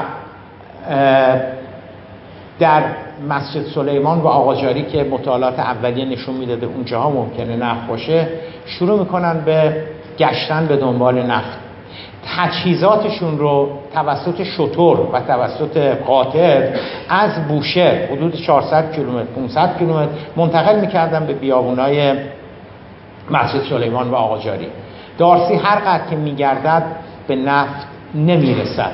سال اول دوم به نفت نمی‌رسه و تقریبا داشته ورشکسته می‌شده وام می‌گیره. از چند تا بانک وام می‌گیره یکی دو سال دیگه میگذره و بازم دارسی به نفت نمی‌رسه. منتها چون دولت انگلستان تشویق می‌کرده که سرمایه گذارا برن و دنبال نفت بگردن بانک مرکزی انگلستان مجلس تصویب می‌کنه و به دارسی وام میدن. اما اون هم به جایی نمی‌رسه و بعد از گذشت 6 سال دارسی هرچی که داشته از دست داده بوده با کلی قرض. می‌خواد از ایران خارج بشه. دیگه کسی حاضر نبوده به دارسی وام بده. و دارسی اعلام اعلام ورشکستگی می‌کنه و خروج از ایران. اولین محموله ها دو مرتبه با شطور و قاطر اینا برمیگردن بوشهر بندر اصلی ما بوده در خلیج فارس و برمیگردن. یک حالا خدم حشم شرکت و تأسیساتشون رو برمیگردن و کلیه کارهای حفاری رو میخوابونن. ضمن اینکه این اتفاقات داشته میافتاده و برخی از عوامل شرکت برگشته بودن حالا وسط چه می‌دونم اقیانوس بودن یا به انگلستان یا به هند رسیده بودن یکی از شاههایی که حالا یکی دو سال بوده شروع کرده بودن حفاری شد در مسجد سلیمان سال 1907 یعنی هفت سال بعد از اینکه دارسی میاد کارش خودش شروع می‌کنه به نفت می‌رسه. ببینید در طی این هفت سال اگر شما آمدید به دارسی گفتید که آقا ما این یه تومن میدیم قرض به شما اگه شما به نفت رسیدی به جای 16 درصد به ما 26 درصد بده. سهم ما بیشتر بشه. یک ایرانی حاضر نشد. دارسی فشار زیادی آورد. متوسل شد به مقامات چه می‌دونم ایرانی با حاجمین و زد به کی به بازار به که آقا بیاین سرمایه گذاری بکنیم و سهام شرکت رو بخرید. یک نفر حاضر نشد بره بخره. بعد دارسی به نفت رسید. مشکل بعدی این بودش که نفت رو باید انتقال می‌کردن انتقال می‌دادن به هلند به انگلستان. هزینهش خیلی زیاد بود. در این حال می‌تونستن در ایران هم تصویه بکنن. در ایران امنیت وجود نداشت در اون مقطع. آبادان رو از شیخ خزعل می‌خرن. اون منطقه مال شیخ خزعل بود در اون موقع و پالاشگاه امروز آبادان رو تأسیس می‌کنن سرمایه گذاری می‌کنن. جالبه که باز هم یه ایرانی حاضر نمیشه که بیاد سهام شرکت رو بخره. وقتی که داره سرمایه گذاری می‌کنه برای تصویه نفت در ایران. از در 15 20 سال بعدش بوده که ایرانی ها متوجه میشن که آقا چه چه. چه درآمد زیادی هستش. منتها چیکار می‌کنن؟ میان به شرکت میگن شما باید به ما حق بیشتری بدید شرکت چی میگه بهش؟ شرکت بهشون میگه که قرار ما با شما 16 درصده. به نظر من حق با شرکته. به نظر من حق با شرکته. شما یه مغازه دارید خواهر برادر تو مشهد. این مغازتون آوردید دادی به پیتزا فروشی ما یه میلیون تومن اجاره. درسته؟ بعدا متوجه شدید اوه شبا این جک جوونا جمع میشن و اینهای طرفدار زندگی اشرافی میرن از این آقاه پیتزا می‌خرن از این خانم پیتزا می‌خرن. میاید میگید چه بکنم چه نکنم؟ میگید یه میلیون کمه. حق با شما هستش نه حق با شما نیستش. برای اینکه اگر این پیتزا فروشی ضرر می‌کرد مشتری جمع نمی‌شد شما میمدی بگی ما ما فعلا یه سال از شما یه میلیون نمی‌گیریم. میمدی بگید شما میمدید می‌گفتید که اجالتا شما 500 هزار تومن به ما بده. نمی‌کردیم این کار رو. بنابراین الان که کلی شرکت اومده سرمایه گذاری کرده به نفت رسیده شما آمدید میگید که بنابراین این احساس که انگلیسی ها دارن حق ما رو می‌خورن این احساس از همون موقعی که نفت درآمدش خیلی جدی شد به وجود آمده بود. و خیلی از ایرانیا حجبه می‌کردن هردود میکشیدن که یه جوری بیشتر از انگلیسی ها بگیرن که کاملا هم طبیعی بود. همچنان که شما هی هی هجوم می‌برین که از اون پیتزا فروشیه بگید مثلا یه میلیون بیشتر بکنیم بکن یه میلیون و 500 هزار تومان ولی باش قرارداد دارین قرارداد به مدت پنج سال شما اون مغازه رو اجاره دادید. ما ما یه میلیون تومان نمی‌تونید. وقت تو قرارداد هم گنجانده شده که اگه اختلاف به وجود بیاد مثلا حکمیتش چگونه باید باشه به کجا باید مراجعه بکنیم و قصص. زمینه های پیدایش ملی شدن نفت همواره وجود داشته. یکی از مواردی که دعوای جدی بین ما و انگلیس ها به وجود میاد زمان رضاشاه بود. یکی از چیزهایی که علیه رضاشاه گفته میشه یعنی باز ایدئولوژی حکومتی میگه روایت حکومتی از رضاشاه میگه خیلی هم شنیدید که آقا نفت رو رضاشاه تقدیم کرد به انگلیس ها قرارداد بس قرارداد 1933 و این نفت رو که داشت تموم می‌شد برمیگشت به ملت ایران داد به انگلیسا به عنوان سند خیانت رضا شاه حداقل 6 تا 7 تا رساله که تو یکیش من خودم استاد راهنما بودم در دانشکده حقوق و علوم سیاسی دانشگاه تهران انجام شده که مقایسه کردن بین قراردادی که رضا شاه میبنده و امتیاز دارسی. و قراردادی که رضا شاه بسته بوده به مراتب امتیازات بیشتری رو نصیب ایران می‌کنه. منتها خب این هیچ وقت این هیچ وقت نه بررسی میشه نه نه گفته میشه. چون رضا شام مثل من و شما مثل مصدق متوجه شده بودش که شرکت درآمدش خیلی زیاد هستش و اونطور که باید شاید همون 16 درصد میده به, به ایران و درآمد ایران خیلی کمه. بنابراین رضا شاه نفت رو ملی می‌کنه. میگه از این به بعد ما صاحب این نفت هستیم. شرکت هم به رضا شاه میگه که یعنی چی شما صاحب این نفت هستین؟ ما 40 سال 30 سال داریم اینجا سرمایه گذاری می‌کنیم. ما با شما قرارداد داریم و شما نمی‌تونید همینجوری بیاید بگید که این نفت مال ماست. نیرو دریایی انگلستان در زمان رضا شاه خرمشهر و آبادان رو محاصره می‌کنن و یک بشکه یه پیت نفت نمی‌ذارن از ایران خارج بشه. رضا شاه متوجه میشه که نه با انگلیسا باید هر جوری شده کنار بیان و توی این کنار آمدن امتیاز دارسی لغو میشه و تبدیل میشه به قرارداد 1933 1933 یعنی 1312 خودمون که الان 97 و قرارداد 1312 عرض کردم خیلی بهتر از امتیاز دارسی بوده. یکی از چیزهایی که رضا شاه حتما می‌خواهد در قرارداد جدید گنجانده بشود این هستش که ایرانیایی که در شرکت نفت خدمت می‌کردن تو مسجد سلیمان و آقاجاری و اهواز و آبادان این خدمت می‌کردن همه عمل اکره بودن. باغبون بودن بقال بودن چقال بودن اون یارو که سیمو برمی داره ماشین آقای مدیر کل رد اینا بودن. یعنی حتی اگر انگلیسا می اومدن می‌گفتن آقا جون این اذان شما. ما نظر کرده بودیم که اگه حال ملکه خوب شه اینو ما بدیم به ایران. حال ملکه خوب شده به همدلله این مال شما. ما نمی‌تونستیم اداره بکنیم. نه مهندس داشتیم نه تکنیسیان داشتیم نه برقگاه داشتیم نه بوغدان داشتیم. هیچی نداشتیم. بنابراین یکی از چیزهایی که رضا شاه می‌خواهد در قرارداد بگنجاند و میگنجاند این بوده که شرکت مکلف هستش که هر سال تعدادی از ایرانی ها رو بگیره آموزش بده مهندس بشن حقوقدان بشن حسابدار بشن که بتونیم تأسیسات نفت رو بگردونیم. این هستش این تاریخ مملکته. منجر میشه به تاسیس منجر میشه به تاسیس دانشکده نفت آبادان. خارا داره دانشکده نفت آبادان رو انگلیس ها تأسیس می‌کنن طبق قرارداد 1312 و این قدمتش از دانشگاه تهران بیشتر هستش. یعنی دانشگاه نفت آبادان زودتر از دانشگاه تهران تأسیس شده. و یه سری امتیازات دیگری که به, به ایران به دست میاره.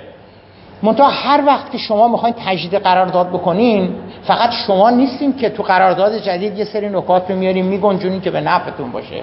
اون طرف قرارداد هم میاد یه سری نکات رو میگنجونه که به نفعش باشه. قطعا پیتزا فروشی وقتی اون سه سال تموم میشه سعی می‌کنه که طول مدت قرارداد خیلی بیشتر باشه که اگه سودش رفت بالا شما نگین که آقا پیتزا فروشی تو ببن و بیا مثلا بیشتر به ما اجاره بده.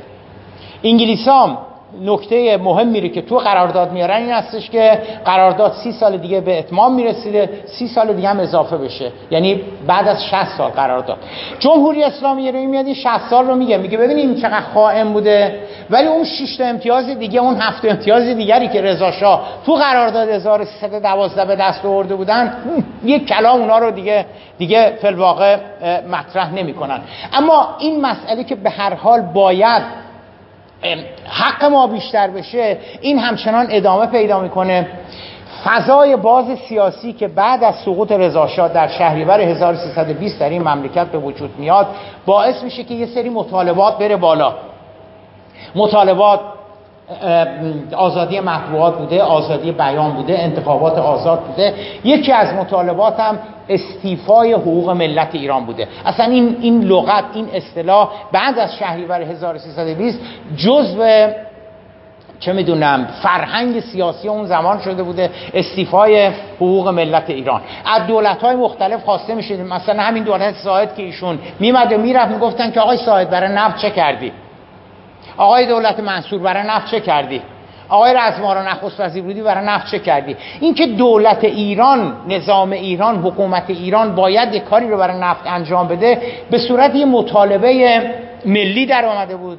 و نهایتا هم دکتر مصدق و چند نفر دیگر از وکلای ملی و وطن پرست در مجلس 16 هم 29 اسفند 1329 نفت رو ملی می‌کنن. یعنی تمام یعنی دقیقا همون کاری که رضا شاه کرد. یعنی اون چه که مال شرکت بوده تمام تأسیسات شرکت و چاها و غیره همه بیاد بشه جزو پاسخ شرکت چی بود؟ دقیقا این پاسخی که به رضا شاه دادن. که آقای چی شما ملی می‌کنین؟ شما یک قرون سرمایه گذاری کردید تو این 50 سال. یک قرون شما سرمایه گذاری نکردین. شما از سود فقط شریک بودین. مگه مال شماست؟ مگه شما آمدین دنبال نفت گشتین تو بیابونا و نفت رو پیدا بکنید ببینید طرف مقابلتون هم باید بفهمیم که استدلالش چی هستش. حالا شما بگین نوکر انگلیس مزدور خائن ولی اون استدلالش این بود و اتفاقا وقتی به مراجع بین المللی هم رجوع شد مراجع بین المللی گفتن هم شما درست داری میگی انگلیس به اومدی سر هم ایران هم داره درست میگه. بنابراین خودتون یه جوری بایستی به هم دیگه به توافق برسین. حالا ما دوست داریم بگیم این مثلا پیروزی ما هستش اینا باشه ایراد نداره. بنابراین نفت ملی شد. و دکتر مصدق در اردیبهشت سال 1330 یکی دو ماه بعد از که نفت ملی شد شد نخست وزیر. از همون ابتدا که دکتر مصدق شد نخست وزیر شاه تمایل زیادی نداشت. چرا شاه خیلی دوست نداشت که دکتر مصدق بشه نخست وزیر؟ به همون دلیلی که دوست نداشت علی امینی بشه. به همون دلیلی که دوست نداشت احمد قوام السلطنه بشه. برای اینکه شاه اساسا با رجالی که یه مقدار استخوندار بودن یه مقداری نوکر صفت بله قربانگو و مجیزگو نبودن شاه خیلی راحت نبود. ترجیح می‌داد این نسل از رجال ایران نخست وزیر نباشن جای مصدق جای قوام السلطنه جای علی امینی جای این تیپ رجال کیا بیان؟ کسانی بیان که بگن که علا حضرت شاهنشاه آریامر سرش مثل سر شاه دومش مثل دوم پلنگ قدر قدرت نمی‌دونم شاه مثل هر آدم مثل هر دیکتاتور دیگری فقط بله قربانگو دوست داشت اطرافش باشن. امیر عباس و هویدا رو دوست داشت. منوشهر اقبال دوست داشت.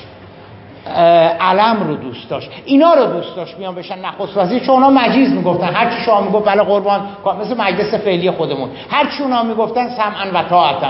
برای بزرگ داشتش شخص اول مملکت. دوست نداشت چون مصدق تعظیم نمی مصدق آدم محترمی بود به شاه احترام میگذاشت. ولی می‌گفت همون که آقای اسقرزاده میگه آقای دکتر اسقرزاده به درستی میگه. فقط مسئله ملی شدن نفت نبود. مسئله این بودش که شاه به مصدق می‌گفت حسب قانون اساسی شما این کار نمی‌تونی بکنی این کار نمی‌تونی بکنی این کار نمی‌تونی بکنی. ولی هویدا نمی‌گفت. علم نمی‌گفت اقبال نمی‌گفت منصور نمی‌گفت. اون نسل از نخست وزیرا اونا هرچی علا حضرت می‌گفت می‌گفتن توتیای تخم چشممون. این اصلا درستترین حرفی بوده که شما زدید بنابراین شاه هم می‌دونست که, که دکتر مصدق یه شخصیت مستقلی هستش و نوکر نیستش که فقط تعظیم بکنه و پل میده شاه رو هی بشونه سر جا.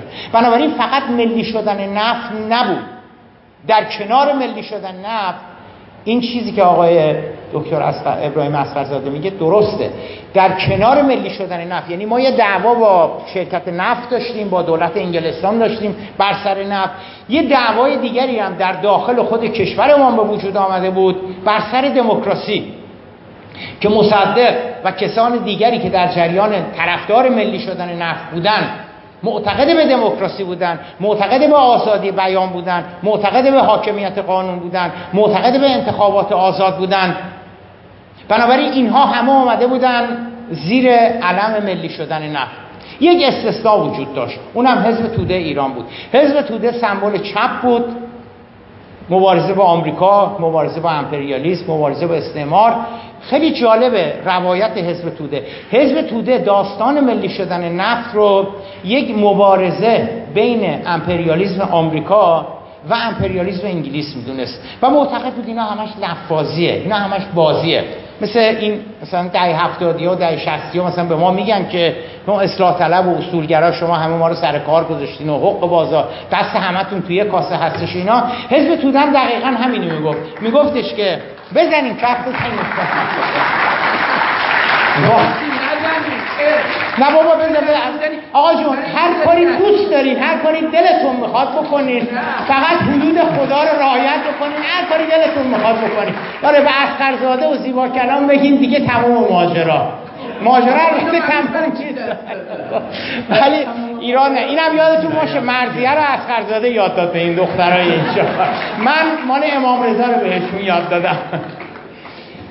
حزب توده می‌گفت فریب نخورین واقعا ادبیات مطبوعات حزب توده هست که فریب فریب مصدق رو نخورین مصدق نوکر آمریکاست. مصدق مزدور آمریکاست. مصدق عامل آمریکاست.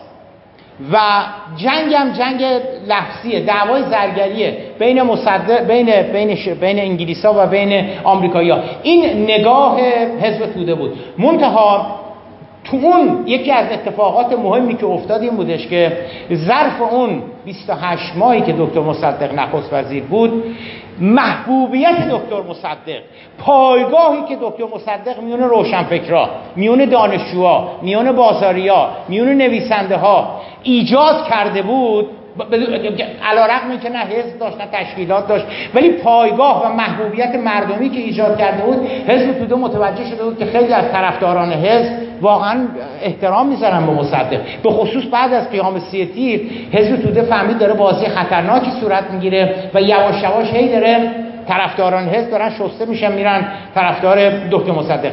از اون مقطع بعد بودش که حزب توده یه مقداری در در ایستادگی و, و زدن دکتر مصدق تعدیل به عمل آورد. منتها اشکال از اینجا شروع شد که وقتی حزب توده نسبت به مصدق رویش تغییر پیدا کرد و نزدیک شد به مصدق باعث وحشت و نگرانی روحانیت شد باعث وحشت و نگرانی قوم شد باعث وحشت و نگرانی مذهبی ها شد باعث وحشت و نگرانی آمریکایی ها شد باعث وحشت و نگرانی انگلیس ها شد.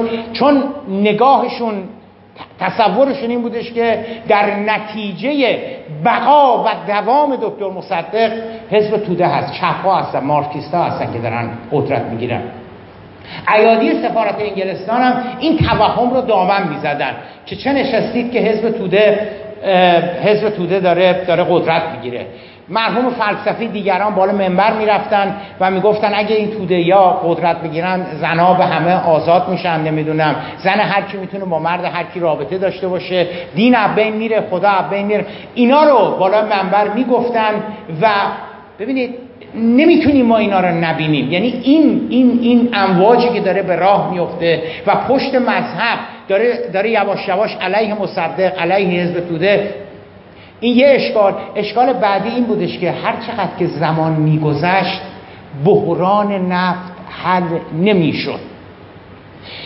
برخلاف روایت جمهوری اسلامی برخلاف دروغ دروغایی که نظام جمهوری اسلامی میگه از, از ملی شدن نفت اصلا و ابدا آمریکایی‌ها در ابتدا علیه ملی شدن نفت نبودن. بگیم دوست داشتن که نفت ملی بشه که یه جاپایی هم اونا پیدا بکنن همون چیزی که توته میگه. باشه.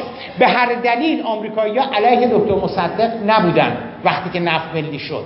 اتفاقا آمریکایی‌ها مثل این اتحادیه اروپای امروز تلاش زیادی کردند که یه جور مصالحه بین ایران و شرکت نفت صورت می‌گیره. چندین فرمول پیدا کردن. یکیش پنجا پنجا بود. چون خود آمریکایی ها در اون مقطع وقتی میمدن عربستان و کویت و ونزوئلا اونها قراردادهایی که میبستن معروف بود به قراردادهای پنجا پنجا. پنجا درصد منافع مال شرکت که اومده سرمایه گذاری کرده پنجا درصد هم مال دولت عربستان یا دولت ایران که صاحب نفت طبیعی بودش که انگلستان نمیپذیرفت. برای اینکه اون چه که انگلستان می‌داد خیلی خیلی کمتر از 50 درصد بود. بنابراین انگلستان نمیپذیرفت.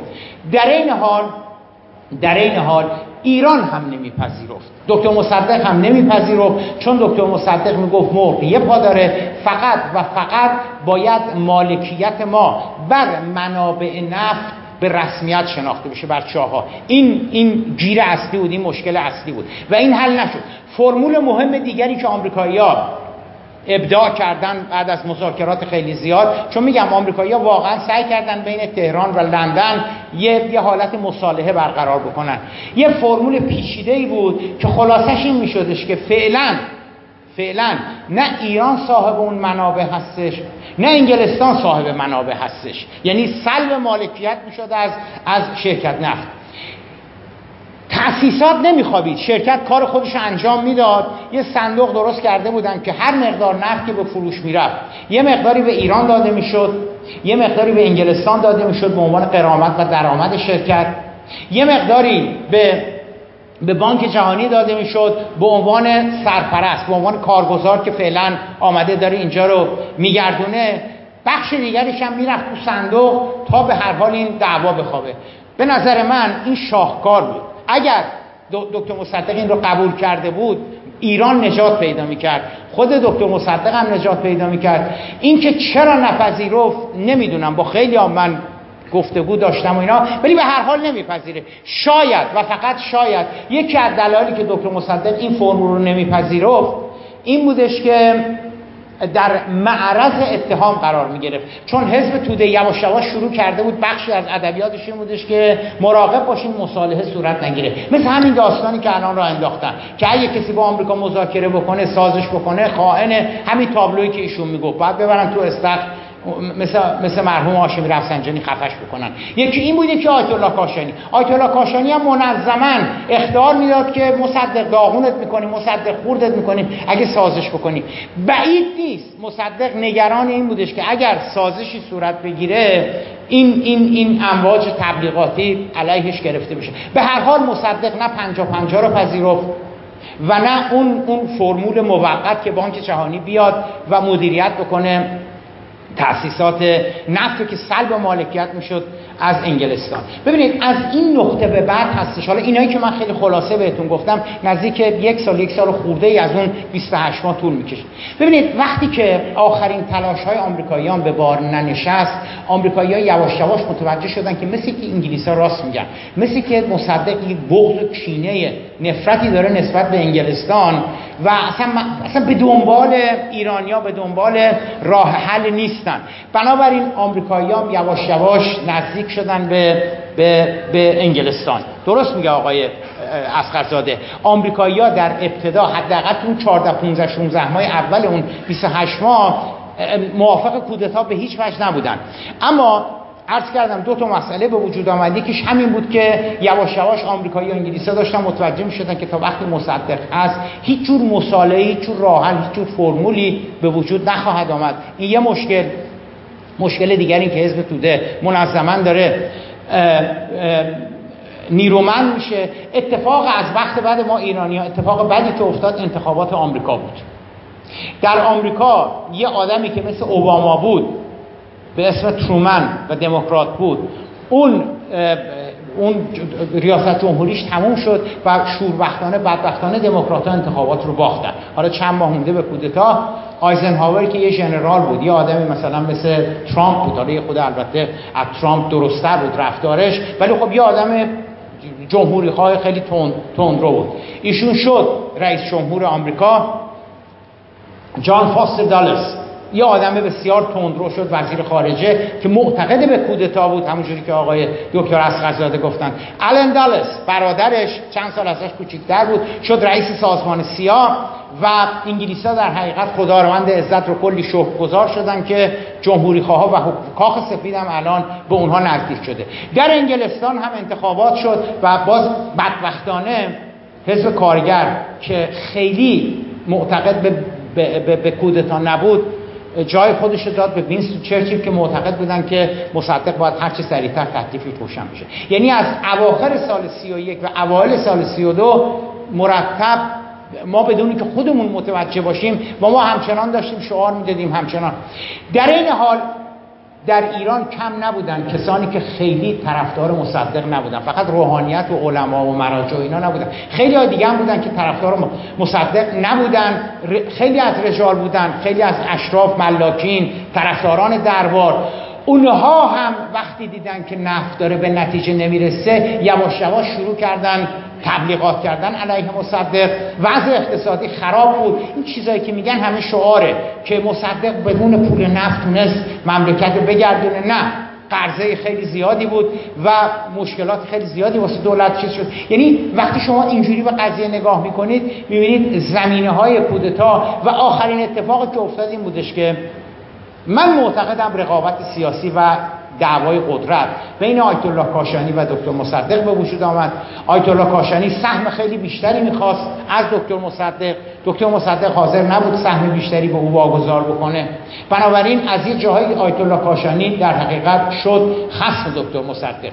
اینقدر آیت الله کاشانی در, در, در تقابل با مصدق اینقدر رفت جلو که عملا پیوست به شاه. عملا پیوست به شاه. یه روز دو روز بعد از کودتا آیت الله کاشانی گفتش که مصدق باید اعدام بشه خیانت کرده و باید اعدام بشه. یعنی تا این حد. خب پس ببینید همه اینا رو که شما میچینید میارید کنار هم دیگه یواش یواش اون وقت میشه فهمید که تو اون چهار پنج ساعت بحرانی روز 28 مرداد چه اتفاقاتی داره میفته؟ نه مصدق باید بپذیریم. خواهر و داره باید بپذیریم که مصدق در 28 مرداد 32 مصدق سی تیر 31 نبود. خیلی از اینکه اگه بخوایم بفهمیم که چجوری میشه که ظرف یک سال 13 ما 14 ما محبوبیتش کاسته میشه خواهر در راه دور نریم. راه دور نریم تو این تو این جمع شما نمی‌دونم 200 نفر 300 400 نفر هستین. خیلیاتون به روحانی رای دادین ولی همتون الان پشیمون هستین. همین اتفاق همین داستان در در رابطه با ببین عادت در این علکی کف بزنم. همین همین همین اتفاق در رابطه با دکتر مصدق افتاد. بخش عمده ای یعنی یعنی ادامه بحران حل نشدن ملی شدن نفت. باعث شده بود که خیلی از کسانی که حمایت می‌کردن از دکتر مصدق یواش یواش به این نقطه برسن که نه مثل اینکه نفت برنامهش حل شدنی نیست و مملکت دچار چه می‌دونم بحران شده. به نظر من اینا که من خیلی خلاصه و سریع خواستم بگم اینا باعث شدش که کودتا بتونه پیروز بشه. ولی آره کودتا رو آمریکایی‌ها برنامه ریزی کردن انگلیسی ها برنامه ریزی کردن. ولی آقای دکتر اسقرزاده اگر آمریکایی‌ها کودتا رو بر برنامه ریزی نکرده بودن انگلیس ها نکرده بودن من معتقدم که مصدق هنوز شانسی نداشت برای ادامه. یعنی نمی‌شد. چون چون روز به روز داشت وضع کشور بحرانی تر و خرابتر می‌شد. نه نه نه نه. اجازه من بین سطح هایی که آقای زیبا کلام صحبت کردن بین اون سطح ها رو می‌خوام چند تا کامنت بگذارم. در مورد آقای در مورد رضا شاه روحت من واقعا سنم نمی‌رسه. آقای دکتر زیبا کلام هم به لحاظ تخصصی و هم سنش واقعا حق داره. راجع به رضا شاه نظر بده و تخصصش هم. خب بده. و بخشی از فرمایشات آقای زیبا کلام راجع به رضا شاه و نقشش توی توسعه کشور قابل قبول اما یه نکته مهم هست و اون اینه که نفت صنایع معادن اونایی که منافع ملی کشوره با فروشی فرق داره. اونم با پیسا فروشی تو مشهد. این در مورد مصر هم هست. شما نمی‌تونید. نه حالا مشهد چیش می‌خوای کف بزنید نه مال شماست. بگو بگیم به, به کوری چشم زیباکران برای علم الهدا می‌خوام کف بزنم. یا ببین. ببینید این مسئله ای که آقای زیبا کلام میگه کاملا میشه راجع به شیلی گفت راجع به لومونبا گفت راجع به ویتنامیا گفت راجع به خیلی از کشورها گفت. در شیلی صنایع مصر رو خب بالاخره پیشه میاد میگه من آلنده رو ساقط می‌کنم ولی توسعه با خودم میارم. در مورد نفت من میگم بین سطح های صحبت های آقای زیبا کلام رو دارم کامل می‌کنم. شک نکنید شک نکنید که شرکت نفت ایران و انگلیس هیچ سندی رو راجع به همون 16 درصد هم در اختیار رضاشاه و در اختیار دولت بعدی قرار نداد. اصلا دکتر مصدق خبر نداشت که این شرکت ملی شرکت نفت ایران و انگلیس در خارج از ایران سهام سرمایه گذاری کرده. نفت عراق نفت لیبی در اندونزی در خیلی از کشورها شرکت نفت ایران و انگلیس سرمایه گذاری کرده بود و ایران بی خبر بود ازش. اون 16 درصد رو هم وقتی تو دولت انگلیس میومد مالیات رو کسر می‌کرد وقتی یه چیزی تشمون 16 درصد رو از اون می‌داد. یک ورق دولت انگلیس به ایرانیان نداد. این دروغ نیست. این اسنادی است که رسما توی انگلیس منتشر شده. اسناد خود این شرکت نفت ایران انگلیس هست. دکتر مصدق مطمئن بود که امکان نداره طرح پنجا پنجا یا طرحها و ایدهایی که ترومن دارن میگن اینها به نتیجه برسه. فکر می‌کرد دارن سرشو کلا می‌ذارن و درست فکر می‌کرد. دکتر مصدق در مورد اینکه آدم مرغ بود که یه پاداش لجباز بود یا اینا اینا حالا می‌تونه مسائلی باشه که راجع به شخصیت مصدق گفته بشه و درست باشه. اما دکتر مصدق یه سیاستمدار بسیار بسیار باهوش بود. اتفاقات سی تیر سال سی و یک نشون میده که دکتر مصدق هم تونسته خارج رو آشمز کنه و هم توی داخل تونسته موافقین خودش نگه داره. و من به شما اینجا پشت این تریبون پشت همین دوربینی که داره ضبط می‌کنه بعد در محضر آقای دکتر زیباکران که استاد خود من هم هست. به شما قول میدم. میگم شما اگه دسترسی به اسناد داشته باشید به شما ثابت خواهد شد که آقای دکتر مصدق اگر روز 28 مرداد روز اینجا که چرا دکتر مصدق به هوش نبود بحث جداست. هندرسون میاد با مصدق صحبت می‌کنه و میگه نیان توده یا تو خیابون. اگر دکتر مصدق صبح 28 مرداد اجازه می‌داد یا می‌خواست از توده های مردم که بیان تو خیابون مطمئن باشید کودتا انجام نمی‌شد. غیبت مردم بخشیش به خاطر اشتباه محاسبه دکتر مصدق بود. و اما اون چیزی که ته دل منه و نمی‌خوام بگم. اما اینجا میگم و امیدوارم دکتر زیبا کلام در بخش بعدی صحبتاش رو تکمیل کنه تو صحبتاش هم گفت. چه چیزی باعث اشتباه محاسمه دکتر مصدق شد؟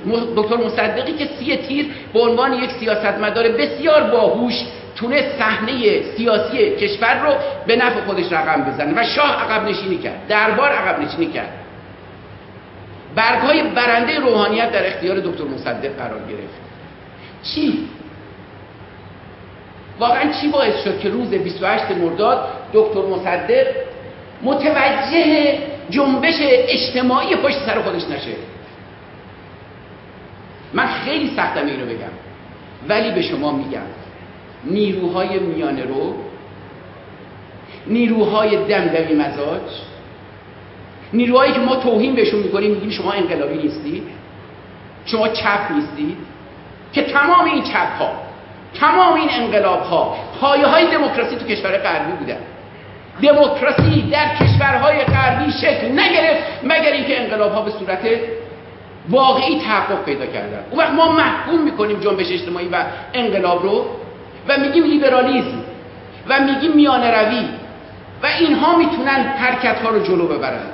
تمام دستاوردهای دموکراتیک در جهان غرب محصول جنبش های انقلابی است. حالا اینجا کف بزنید اما اینی که اطراف دکتر مصدق کسانی بودند که اینها آدم های به لحاظ تحلیلی اسم شما هم می‌ذارم میانه رو.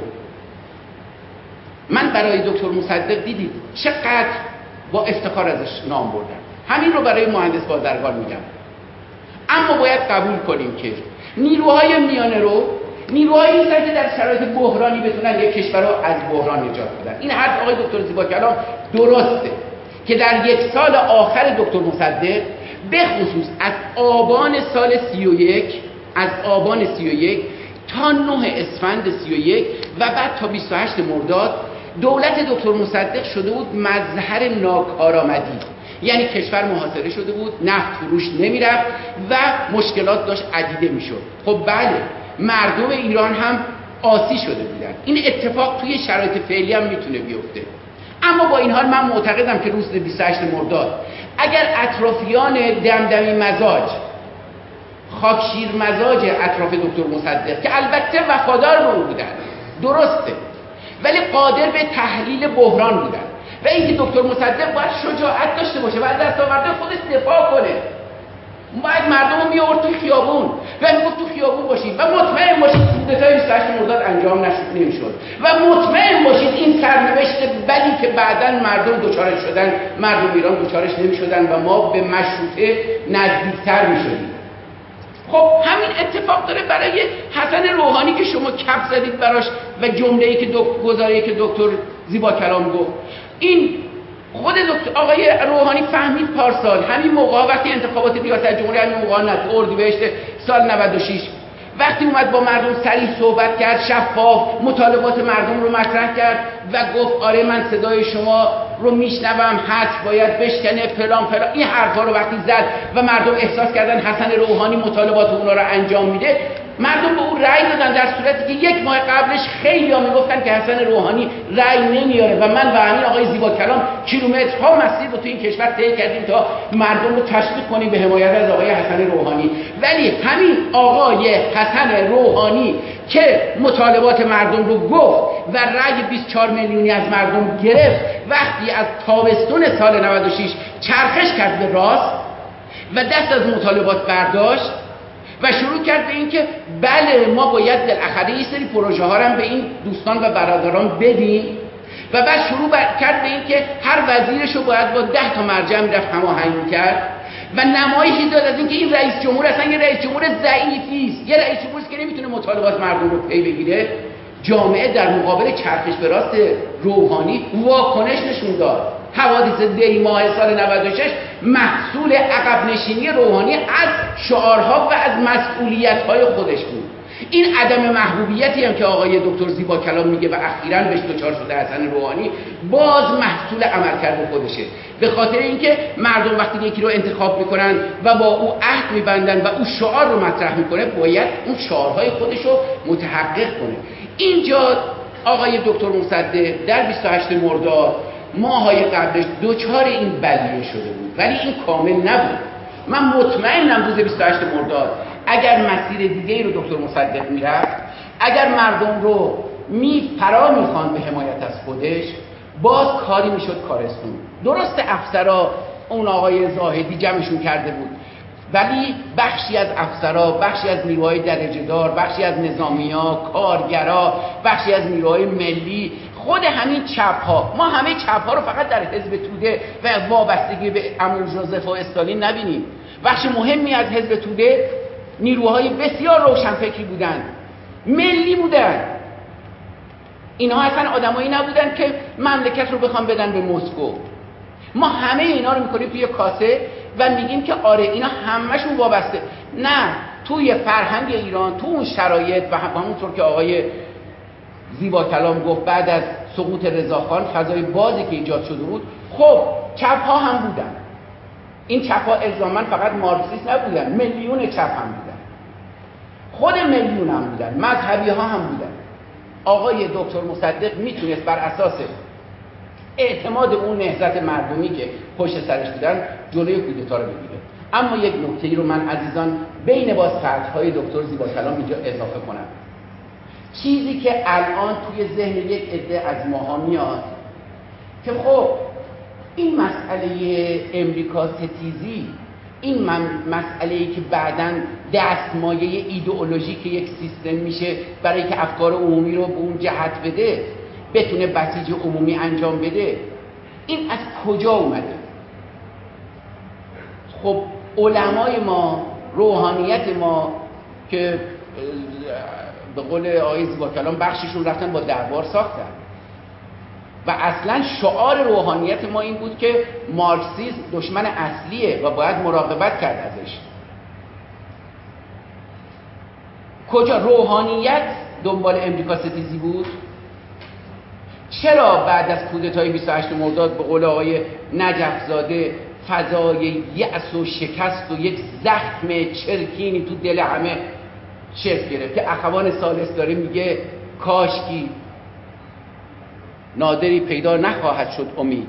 کاشکی اسکندری پیدا شود.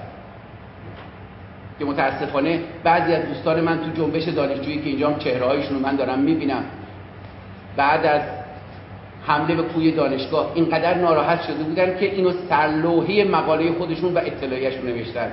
کاشکی اسکندری پیدا شود. یعنی نگاه به خارج. ما در داخل نمی‌تونیم نادری داشته باشیم کاوهی داشته باشیم نگاه کنیم به خارج. این یس این حالت شکست محصول یک کودتای امریکایی بود.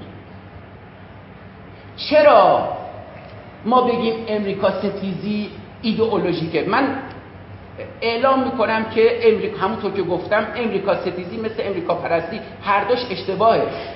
ولی باور کنید. حکومت های دست نشانده غرب و به خصوص امریکا بعد از جنگ جهانی دوم تو فضای جنگ سر به گونه ای بود که حمایت امریکا و به قول آقای زیبا کلام افرادی مثل آیزنهاور یا جنای جمهوری امریکا و البته بقیه امریکایی ها از حکومت های نظامی دیکتاتوری در سراسر دنیا از گواتمالا گرفته نیکاراگوا گرفته. بیاید تا افریقا تا آسیا. باعث شده بود که حکومت های نظامی ضد جنبش های ملی ضد روشنفکران سکولار اینها هرچی اندیشه دموکراسی خواه رو بود نابود می‌کردن. حکومت های نظامی دست نشانده غرب و دست نشانده امریکا سرکوب می‌کردند. جنبش های مردمی رو جنبش های دموکراتیک خواه رو. اون وقت شما انتظار دارید روشنفکرها اینجا بشینن و بگن غرب چیز خوبیه یا مثلا امریکا می‌تونیم بهش اعتماد کنیم؟ خب جنگ سرد بود. توی فضای جنگ سرد عینک ما عینک قطبی شده بود. جامعه هم قطبی شده بود. ما همه چیزو سیاه و سفید می‌دیدیم. یک طرف امریکا بود که داشت سرکوب می‌کرد یک طرف هم ظاهرا شوروی بود که داشت از جنبش های ملی دفاع می‌کرد. من کاری حالا به جنبش های ملی و اینا ندارم ولی در ایران در ایران کودتای 28 مرداد که توسط امریکا و انگلیس انجام شد سربسته به شما بگم. منجر به برآمدن بنیادگرایی دینی در کشور ایران شد. اگر کودتا انجام نشده بود و اگر دکتر مصدق در دولت باقی میمون و می‌تونست نفت خودش رو بفروشه و به قول آقای زیبا کلام وارد یک مصالحه با دنیای غرب می‌شد که من عمیقا اعتقاد دارم که غربی ها اجازه نمی‌دادن وارد مصالحه بشه چون اساسا با خود مصدق دیگه مسئله داشتن.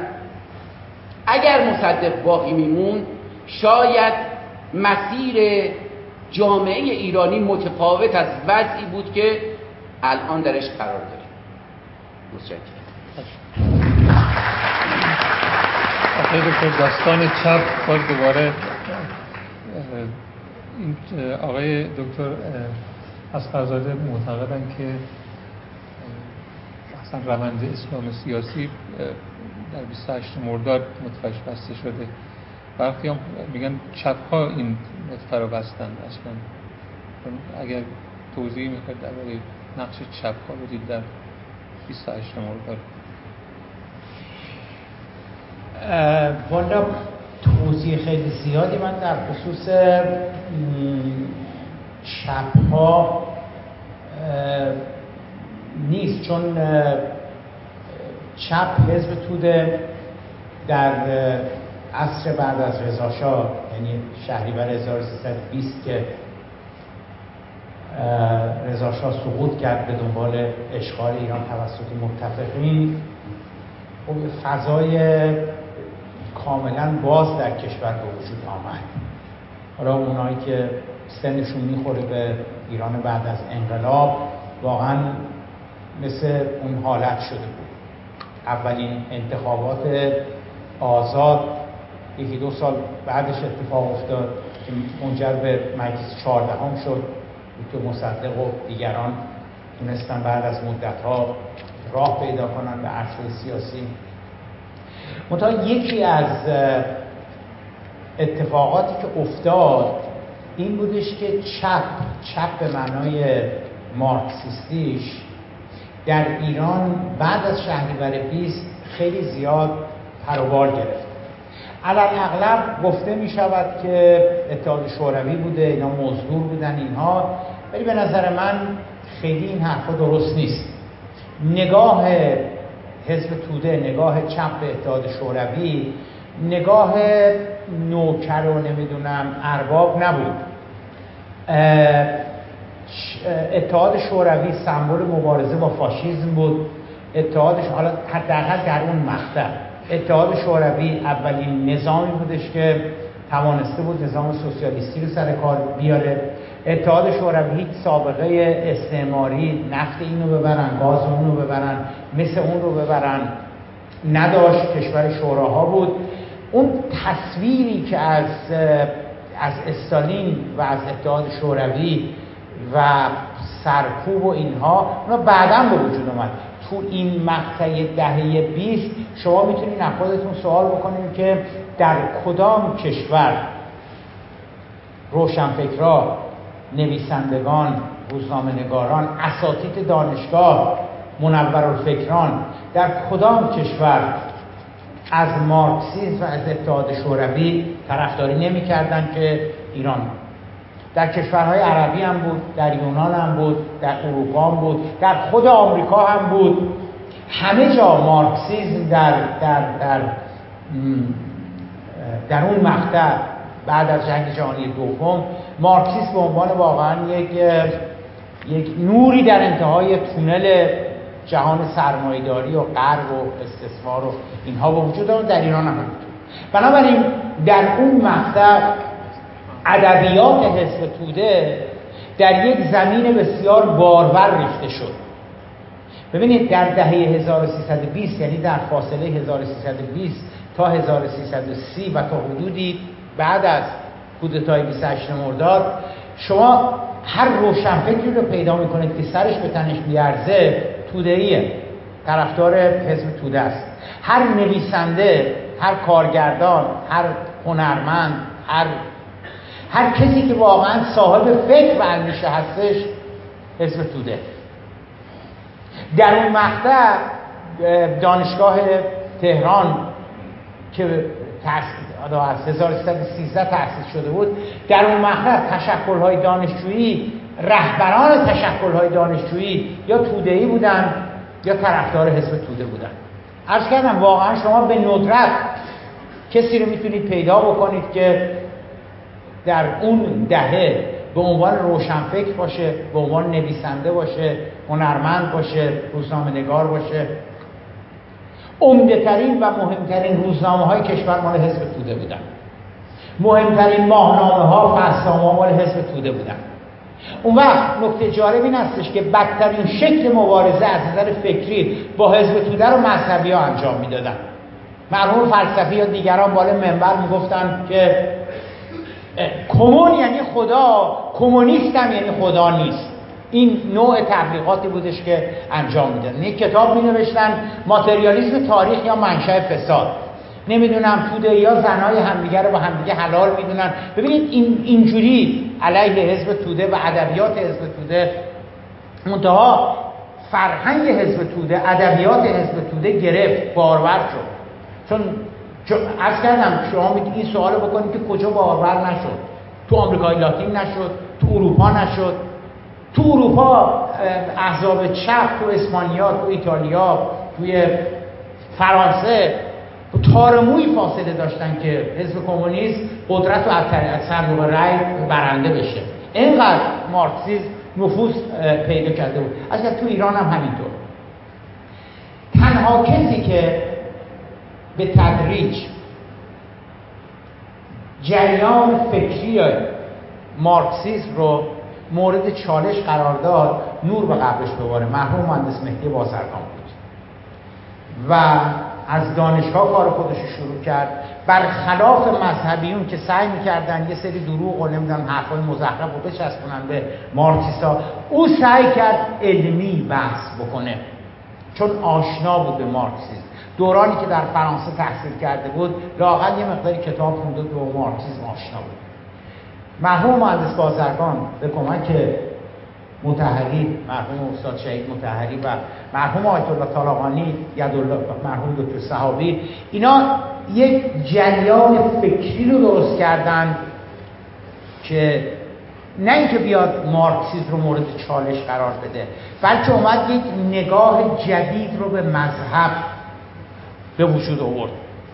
و به تدریج اون والور اون برو برو اون کیابی هایی که حزب توده داشت در بین تحصیل کرده ها تو دانشگاه ها و اینا یه مقداری یه درصدیش رو تونست مهندس بازرگان جذب کنه. من همیشه به من همیشه به دانشجوها میگم میگم شما اگر بخواید بفهمید که مهندس بازرگان یعنی چی و اون حرکت یعنی چی بیاید به وسط دانشگاه تهران. به دانشکده ها که نگاه می‌کنید دانشکده فنی دانشکده ادبیات دانشکده حقوق. به دانشکده ها که نگاه می‌کنید معماریش کاملا مشخصه. معماری آلمان ها چون آلمان ها ساختن دیگه. معماری آلمان های زمان جنگ یا قبل از جنگ. به مسجد دانشگاه تهران که نگاه می‌کنید کاملا مشخص هستش که یه سبک معماری دیگری هستش کاملا مشخصه که این بعدها ساخته شده. درست هم است برای اینکه زمانی که دانشگاه تهران ساخته شد توش هیچ مسجدی نبود و مسجد دانشگاه تهران در حقیقت تبلور فکر اون جریانی بودش که نهضت آزادی حالا بعدها اسمش شد نهضت آزادی. اون گروه مهندس بازرگان اینا برهان یه مسجد هم بود در تهران که مسجد لالزار که پاتوقشون بود برای اولین بار در ایران کسانی که کروات می‌زدن و صورتشون اصلاح می‌کردن می‌رفتن توی مسجد و بالای منبر صحبت می‌کردن. این این گسترش پیدا کرد تو مشهد شما. خدا رحمتش کنه. مرحوم بگو اولین استاندار بعد از انقلاب احمدزاده. مرحوم احمدزاده و استاد تقیه شریعتی و اینها اینها هم ملهم و متأثر از همون جریان بازرگانی ها.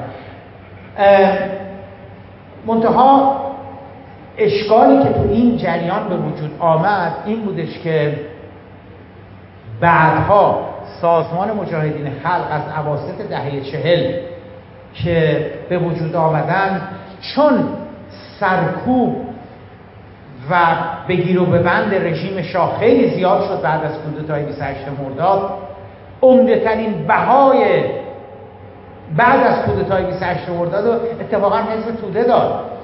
کسی بهایی نپرداخت. حد اکثر بها رو حزب توده داد. بسیاری از رهبران حزب توده یا تیروارون شدن یا به محکومیت های چه می‌دونم عبد و اینها یا مجبور شدن فرار کنن برن. رفتن ترکمنستان و نهایتا رفتن اتحاد شوروی. چرا طرفداران مصدق هم بها دادن؟ یه بهای عمده ای رو مرحوم شهید دکتر سید حسین فاطمی داد وزیر خارجه دکتر مصدق که به خاطر حملات مستقیمی که به شاه و به خصوص اشرف کرده بود در همون در همون دوران ملی شدن صنعت نفت یعنی فاصله سی تا سی و دو پر از بغض و کینه بودن هم شاه هم اشرف نسبت به خود. ولی مابقی یاران دکتر مصدق حتی اکثر مثلا 7 8 ماه بیشتر چیز نشدن بازداشت نشدن خیلی هاشون هم برگشتن سر کارشون. منتها این جریان رادیکال جدیدی که از عواسط دهه چهل جریان مذهبی شکل گرفت در قالب سازمان مجاهدین خلق بخش عمده ای از اون ادبیات مارکسیستی رو وامدار شد از حزب توده. و سعی کرد یک لعاب اسلامی هم روش بپوشونه. من هیچ وقت نمیگم منافق چون منافق نبودم. واقعا فکر کردم اون چیزی که دارم میگن اسلام هستش. حالا نیست هست اونا که بحث دیگری هستش.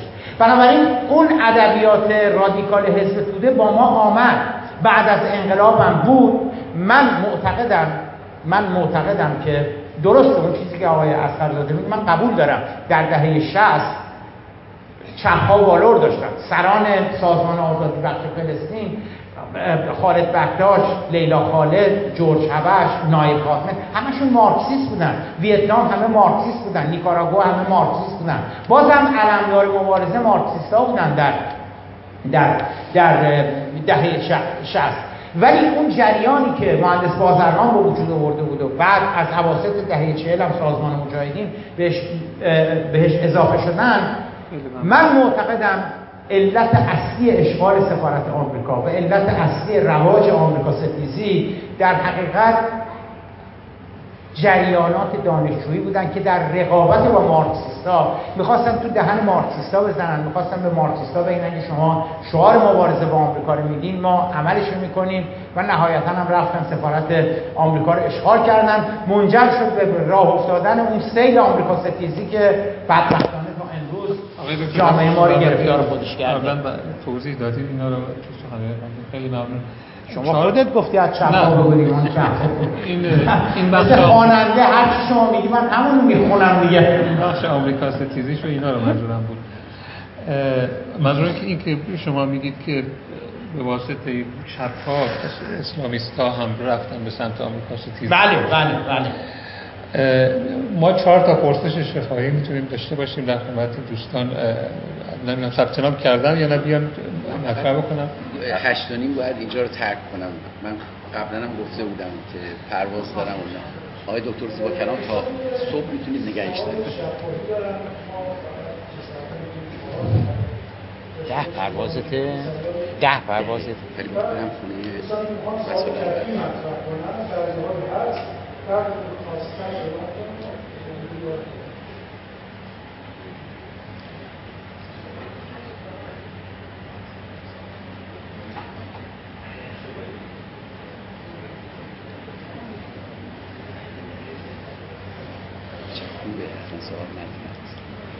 پرسشی نیست ما خودم یه پرسش نه اون آقا اونجا هست سوال دارم.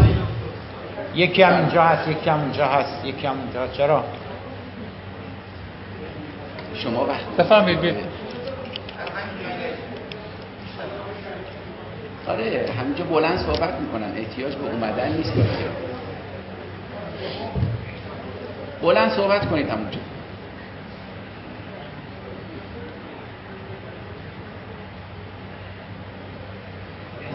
پرسش ها کوتاه بفرمایید چون هشت نیم آقای اصلا می‌خوام دارم با تشکر از حضورتون این جمع آقای دکتر از دارید شما توی مناظری که با آقای دکتر کلام کردن داشتیم در روز سیزده آبان.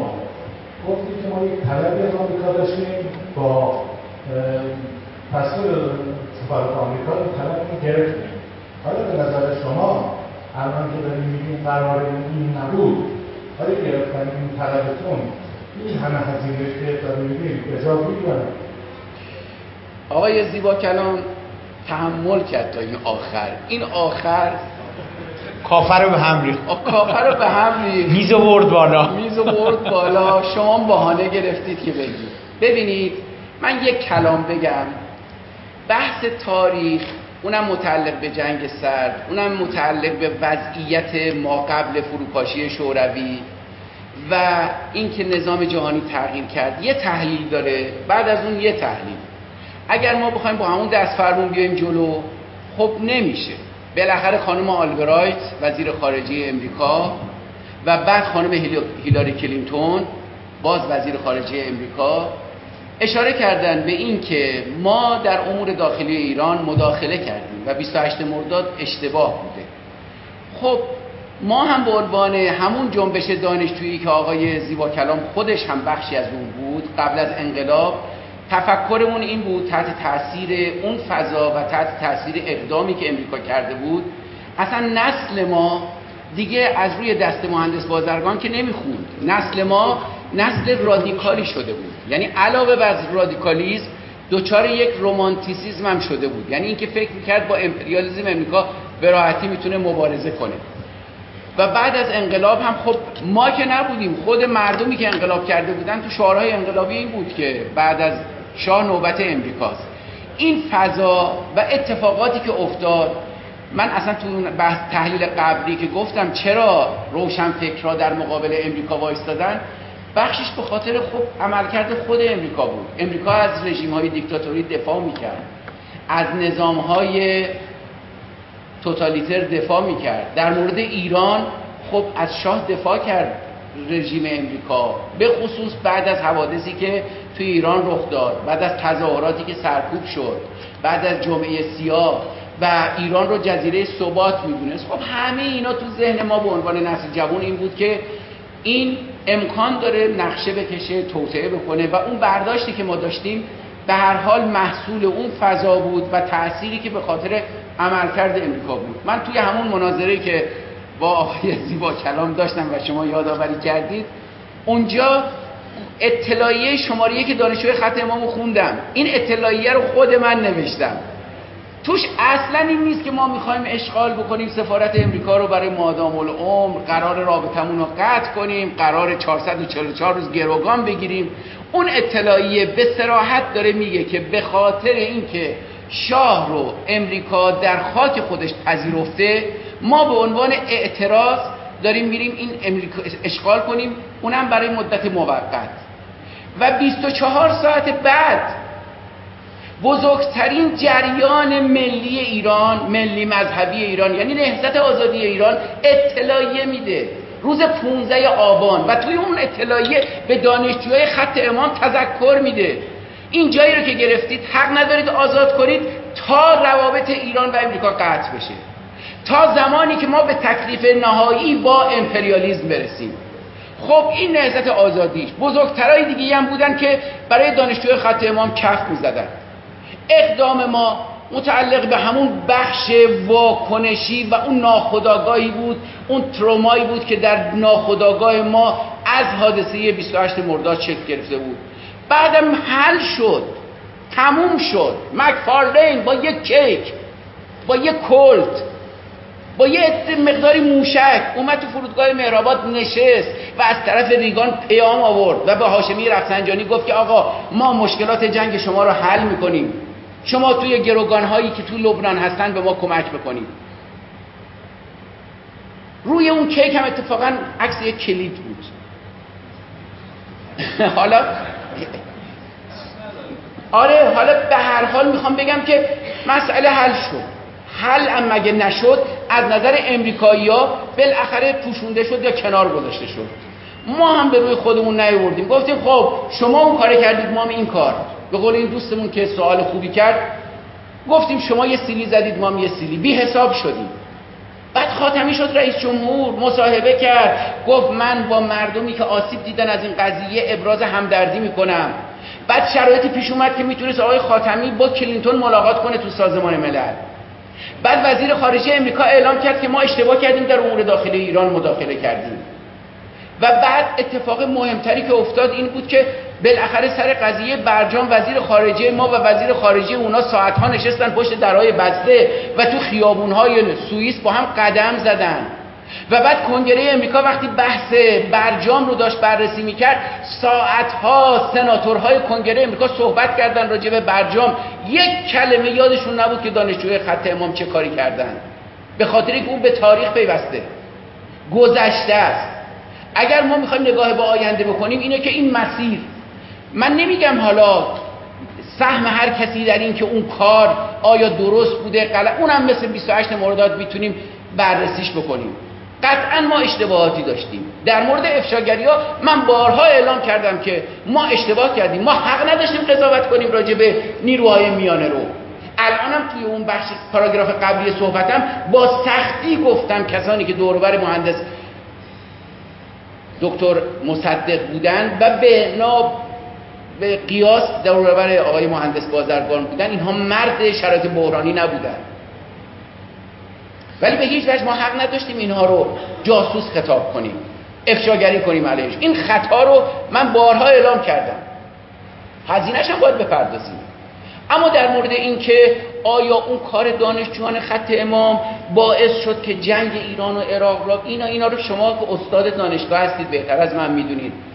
عراق در زمان شاه دنبال این بود که انتقام بگیره دنبال این بود که فضای تنفسی توی خلیج فارس داشته باشه و از یه فاق مقدار بیشتری داشته باشه. بعد از جنگ ایران و عراق که تموم شد عراقی ها حمله کردن کویت رو گرفتن. یعنی نشون داد اون ماشین نظامی حزب بس اصلا تحمل به این که توی مرزهای عراق بمونه رو نداره.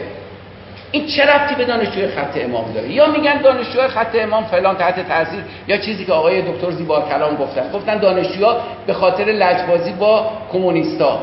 تا قبلش می‌گفتن تحت تاثیر کمونیستا. یه عده‌ای نه دکتر زیبا کلام. خب دانشجوی خط امام هرچی بودن بخشی از همین جامعه و انقلاب بودن. شما می‌خواید برید برید انقلاب رو نقدش کنید. رهبرش رو نقد کنید. حالا اونا تو می‌گفتن که بعد از امریکا نوبت بعد از شاه نوبت امریکاست. دانشجوی خط امام هم رفتن برای یک کار دانشجویی و تبدیل شدن به بادیگاردهای رسمی نظام. مگه ما می‌تونستیم دیگه گروگانها رو آزاد کنیم؟ مردم میومدن اطراف لانه جاسوسی شب و روز داشتن پاس می‌دادن نگهبانی می‌دادن آش میفروختن. از سراسر کشور پیاده میومدن اونجا برای که به دانشجوی خط امام بگن شما حق ندارید. و این به خاطر چی بود؟ این به خاطر چند تا اطلاعیه دانشجوی خط امام بود که گفتن ما اسناد جاسوسی اینجا پیدا کردیم یا به خاطر اون بگران اون گذشته اون زخمی که نجف زاده هم گفت که توی روحیه و ناخداگاه و تو زمیر ملت ایران از مداخله کشورهای خارجی روسیه انگلیس و به خصوص امریکا بعد از 28 مرداد شکل گرفته بود پاسخ به اون بود. جامعه داشت پاسخ می‌داد نه فقط دانشجوی خط امام. خیلی ببخشید. می‌خواد نه دیگه سوال از آقای زیبا کلام بپرسید از سوال ما از سلام و ادب خدمت بزرگوارانی که در سر و فرزندشون شرف حضور داریم و تشکر از تیم برگزار کننده این همایش و این مراسم خب حقیقتا اگر بخوایم به عنوان مراسم دقت بکنیم عنوان بسیار خوب و نیازمند به واکاویست واقعا. دست بوده 28 مرداد باید حتما روش صحبت بشه. باید حتما روش جلسات نقد و بررسی صورت بگیره. چون نیاز هست. چشم. چشم. سوال بعد این هست که حالا آقای دکتر کلام هم هستن حتما تایید می‌کنن یک صحبت قدیمی ما داریم میگن که هر کسی که یک طرفه به بازی داره خوشحال برمیگرده صحبت بعد این هست که کاش دوستانی که برگزار کننده این مراسم بودن طرف مقابلی هم برای اساتید بزرگوار بیاوردن که بحث به صورت ای باشه. صحبتی که اساتید بزرگوار مطرح می‌کنن بشه جواب داده بشه. من درست یا غلطش رو کار ندارم. هر صحبتی که مطرح شده. اما این کاش به این ترتیب چون بسیاری از مطالبی که خیلی ممنون. سوال هم داری؟ سوال دارم. اساتید بزرگوار مطرح کردن. جواب داشت بسیارش یا بدون مستندات بود یا به یک شکلی سوگیری داشت که باید حتما جواب داده یک نمونهش رو خاطرم هست که آقای دکتر اسلمزاده مطرح کردن گفتم خیلی بود و سوال این هست که مستندات مستندات آقای دکتر اسلمزاده چی هست؟ گفتن آقا یک کیکی آوردن روش کلید بوده ما در جایی که وزارت خارجه من تکذیب کرده. سوال بنده اول این انتقال کنیم بعدش این خیلی ممنون. بفرمایید. با تشکر از استاد من از طرف آقای زیبا کلام جواب میدم چون داره آقای زیبا کلام کار خودش انجام میده. احتمالاً چیزای دانشجویی دانشگاه تهران با خودش آورده مشقاشو داره تحصیل می‌کنه. این نکته که دوستمون گفتن نکته درستیه. خوبه تو جلسه توازن برقرار بشه. ولی برگزار کنندگان جلسه تصورشون این بود که من با آقای زیبا کلام در یه مواردی با هم اختلاف سلیقه داریم و این میپوشونه. یعنی بحث رو تکمیل می‌کنه. اما در مورد موضوعی که گفتن راجع به چیز قضیه مکفارلین اصلا پنهان نیست. مکفارلین رو رهبر کبیر انقلاب که رسما می‌گفت امریکا شیطان بزرگه به هاشمی رفسنجانی گفت برید مذاکره کنید. ولی کاری بکنید که بتونید به مردم توضیح بدید. و بعد کمیسیونی تشکیل شد در امریکا کمیسیون تاور کتابایی چاپ کرده به این گزارش. گزارش اون روزا توی روزنامه ها مطرح شد. مکفارلین همراه خودش تعداد موشک آورده بود و بحث کنتراها بود تو نیکاراگوئه. و اینکه چگونه پول این اسلحه‌ای که از اسرائیل اومده بود توی فرودگاه مهرآباد از پولی باشه که کنگره گذاشته برای کنتراها علیه دولت انقلابی نیکاراگوئه. اینا همش هم باید بگید باید این شجاعت رو داشته باشید و امریکایی اونجا ریگان اینو فرستاد که من حاضرم چیزی رو که شما کم داری تو جنگ بهتون بدم شما بیاید با همدیگه همکاری بکنید. قابل پنهان کردن نیست. اینکه از هر مذاکره از هر من شمستره. امام خمینی اجازه داد که آقای هاشمی رفسنجانی مذاکره کنه با هیئتی که از طرف امریکا اومده بودن. بلا شک. و خب من به عنوان راوی مستقیم قضیه دارم به شما میگم. نمی‌خواید روزنامه ها رو بردارید بخونید. مستندتر از این چیزی نیست. اما اینی که بگیم حالا این کیک و اون چیز هم کیک بود هم انجیر بود هم کل بود. همه این چیزها رو به عنوان هدیه آورده بود و همه اینا نشون از این داره که امریکا می‌خواست بگه آقا این گذشته رو می‌ذاریم کنار. غیر از اون بارها این اتفاق افتاده. بارها کلینتون حاضر بود با آقای خاتمی توی راهروهای سازمان ملل ملاقات کنه. آقای خاتمی رفت تو توالت قایم شد. آقای حسن روحانی مجبور شد تحت شرایط سختی به تلفنی صحبت کنه با اوباما. ما اون شرایطی رو که برای کشورمون فراهم شده بود تو از منافع ملی خودمون دفاع کنیم چشم میپوشیم. امریکا رو یک دست می‌بینیم میگیم این اوباما و ترامپ و اینا همه هم شبیه همن. همون حرفی که زیبا کلام زد. اگر آیزنهاور نیومده بود جای ترومن معلوم نبود تاریخ سیاسی ایران به چه سبتی بره. اینطوری نیست که بگیم نظام امریکا یک پارچه است. بین دموکرات ها و بین جمهوری خواه تفاوته. همین الان بنده توجیه هم در این که ما با ترامپ ملاقات نکنیم به خاطر اینه که ترامپ هر گونه پیروزی از قبل مذاکره با ایران به دست بیاره به ضرر دموکرات هاست. و دموکرات احتیاج به یک پیروزی دارن تو آبان ماه که بتونن کنگره رو در اختیار بگیرن. من موافق ملاقات کردن و مذاکره با دموکرات هستم. موافق ملاقات با اوباما بودم. به خاطر که امریکا رو یک پارچه نمی‌بینم. امپریالیسم دیگه یک پارچه نمی‌بینم. جهان غربم یک پارچه نمی‌بینم. پناه بردن به چین و روسیه به بهانه ترس از غرب و ترس از امریکا رو یک انحراف استراتژیک در مسیر انقلاب می‌دونم خیلی من باش ندارم آقای دکتر یکی از سوالا رو بالا خودتون می‌خواید؟ آقای دکتر گفتن المجاهدین علی القاعدین بعدم گفتن که میان روها و احتجاجیون من هر چون من فایده ببینید اگر بذاری صحبت کنیم. که در صحبت های بزرگواران هست من کانال های دکتر رو چک می‌کنم با هم باش چک می‌کنم حس می‌کنم من سائلم راه ندارم راه به کسی معرفی نمی کنم استادان بزرگوار منم راه معرفی نمی کنم یعنی یک بار های دکتر اسکرزاده میره از دیوار بالا میره عنوان یک رادیکال. یه بار باز میگه این میان روها مشکل خب اون زمان آیفون نبود. اگه گذاشته بودن ما زنگ زدیم در رو باز می‌کردن از دیوار بالا الان چه کنیم. سوال من اینه. الان چه کنیم. آیا وایستیم یه اسکندری بیاد؟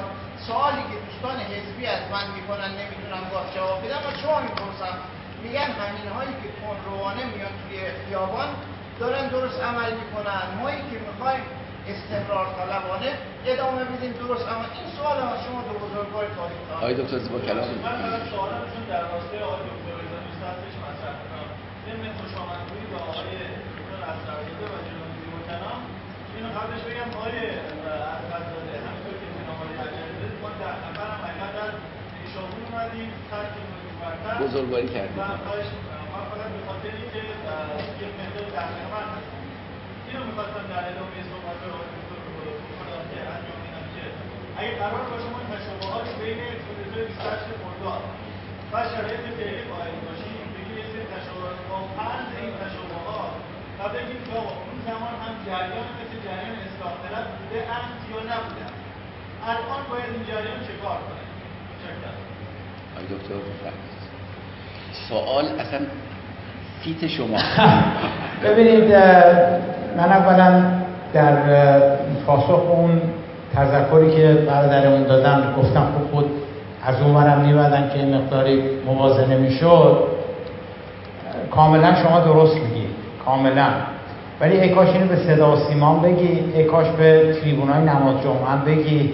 ای کاش به خیلی تریبونای دیگه بگی. اما اما در خصوص چه باید کرد که الان باید چیکار بکنیم؟ ببینید من فکر می‌کنم که این بحث واکاوی کودتای 28 مرداد بحثمون این بوده. اینکه الان مثلا باید چیکار بکنیم؟ باید بریم کف خیابون به دنبال تغییر باشیم یا اینکه باید از اصلاح طلبها حمایت بکنیم دست روحانی بشوریم. من فکر نمی کنم این خیلی موضوعیتی داشته باشه با با, با واکاوی کودتا. نکته دوم در مورد اینکه این پای آمریکا میاد وسط که از قرزاده 58 درست عمل کرده یا درست عمل نکرده. ببینید من فکر می‌کنم که دیگه ما از این مرحله گذشتیم که بگیم 58 چی شد 57 چی شد کودتای 28 مرداد چی شد. آمریکا ستیزی دشمنی با آمریکا و اصرار بر آمریکا ستیزی و دشمنی با آمریکا نه به تاریخ کاری داره نه به جغرافی کاری داره نه به کودتای 28 مرداد کاری داره. به هیچ کدوم اینا کاری نداره. آمریکا ستیزی خواهر برادر شده هویت جمهوری اسلامی. اگر شما آمریکا ستیزی رو بگیری ازش چیزی برای چیزی به عنوان هویتش نمیمونه. یعنی امشب که آقای نجفی زاده می‌خوان صحبت بکنن چی بگه؟ بگه ما مثلا تو اقتصاد چیکار کردیم؟ این اقتصادمون که هر چیشو فهمی داریم 6 تا دوست از این برابر در این که مال اقتصادش. از مال سیاسیش هم یه مدل درست کردیم که هر که سرش به تنش بیارزه شورای نگهبان رد صلاحیتش می‌کنه. مجلسی درست کردیم که حالا شما خودتون مجلس می‌دونیم اینم که مال مجلسی که درست کردیم. یعنی مجلسی که باید در رأس نظام باشه اومده رفته در قهر نظام. چیزی که می‌خوام بنویسیم باید مراقب باشیم. تشویش احسان عمومی نشه نمی‌تونم تبلیغ علیه نظام نشه دو مرتبه احضارمون نکنن و و قصه یعنی الگوی سیاسی که درست کردیم واقعا چی بوده که بگیم آقا دنیا ببرید ما چه الگویی درست کردیم؟ این الگوی اقتصادیمون این الگوی سیاسیمون. از نظر اجتماعی هم که گفته میشه یه میلیون یه میلیون نیم نفر تو صفن که برن استرالیا برن کانادا. برن هر هر کجایی که تو ایران نباشن اینم که مال الگوی اجتماعیمون خب چی بگیم؟ بگیم مثلا دستاورد ما چی بوده؟ تنها, تنها چیزی که برای گفتن میمونه اینی که آمریکا رو داغون بکنیم نمی‌دونم اسرائیل بین ببریم. واقعا اگر شما آمریکا ستیزی رو از نظام بگیری دچار بحران هویت میشه. چیز دیگه ای براش نمیمونه. بنابراین اصلا مهم نیستش. ما با وقتمونه داریم تلف می‌کنیم که تو 28 مرداد چی شد تو سی تیر چی شد از خزاده باید می‌رفت دیوار سفارت بالا یا نمی‌رفت؟ من باید اون مقاله بعد از شاه نوبت آمریکاست رو مینوشتم نمینوشتم. نه ما از این مراحل عبور کردیم. هیچ گونه هیچ گونه توافقی هیچ گونه مصالحی هیچ گونه تنش زدایی نمی‌تونه در جمهوری اسلامی ایران صورت بگیره. چه با اوباما چه با کلینتون چه با ترامپ. دلیلش هم عرض کردم برای اینکه اگر صورت بگیره نظام جمهوری اسلامی با بحران هویت مواجه میشه و نمی‌تونه شما ببینید هنوز اون جوهر مال برجام پشت نشده بود. دو تا موشک هوا کردن روش هم نوشتن که ابری نوشتن اسرائیل نابود می‌کنیم اینا. چند بار مسئولین بعد از برجام گفتن که ما فقط راجع به هسته صحبت می‌کنیم. اصرار داشتن که دنیا ما فقط راجع به هسته راجع به هیچ چیز دیگری آمریکا تا خودش درست نکنه نمی‌دونم اینا. انقدر کردن کردن تا اون برم ترامپ برجام عملا چیز شد دیگه. اینقدر زخم زدن اینقدر تیغ کشیدن به برجام تون روهای خودمون در داخل چیزی ازش نمون اون برم ترامپ اومد تیر خلاص رو شلیک کرد. بنابراین اصلا و ابدا بحث آمریکا ستیزی به نظر من هیچ ارتباطی پیدا نمی‌کنه به تاریخ معاصر ایران کودتای 28 مرداد و غیره. خیلی ممنون دست شما اجازه میفرمایید جلسه رو تموم کنیم. من چون سوالای مکتوب من همه رو براتون می‌خونم. اینایی که آوردم به من دادن. آقای دکتر پس اجازه میدین من برم؟ اجازه ما من شما دکتر زیبا کلامو که شما هیچ برم نگهش دارید برای سه دقیقه رو به این وقت بده.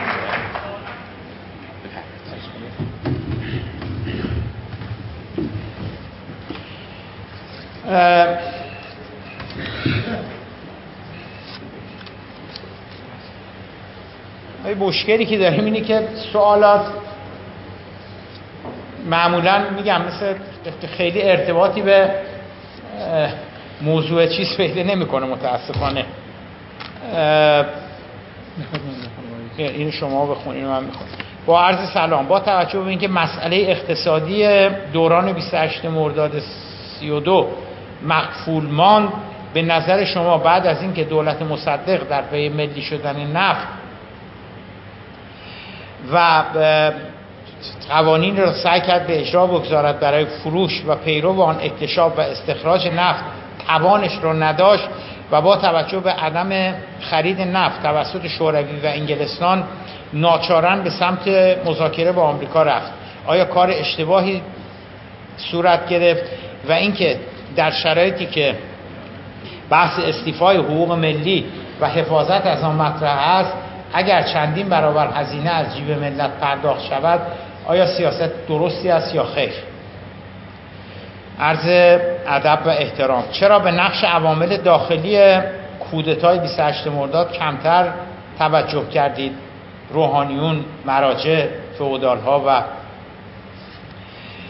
چرا می‌گوییم نه آمریکا ستیزی و نه آمریکا پرستی؟ در حالی که کودتای 28 مرداد محصولی از آمریکا و انگلیس است و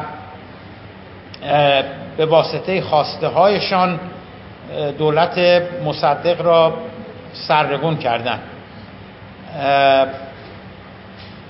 که حالا ببینید میگم باز این همون چیزی هستی که من عرض کردم. مثلا ببینید خواهر برادرها شما الان اگه به به این آقای دکتر نجف زاده بگین که نجف زاده چرا تو میگی مرد بر آمریکا؟ چرا آمریکا ستیزی؟ چی به شما میگه؟ میگه که آقای زیبا کلام مگه کوری؟ مگه ندیدین آمریکای فلان فلان شده برجامو رعایت نکرد تو برجامو نقص کرد؟ دیگه درسته؟ چند ماه هستش که آمریکایی‌ها بر تو برجام اومدن بیرون. اردی بهش بودش که اومدن بیرون دیگه.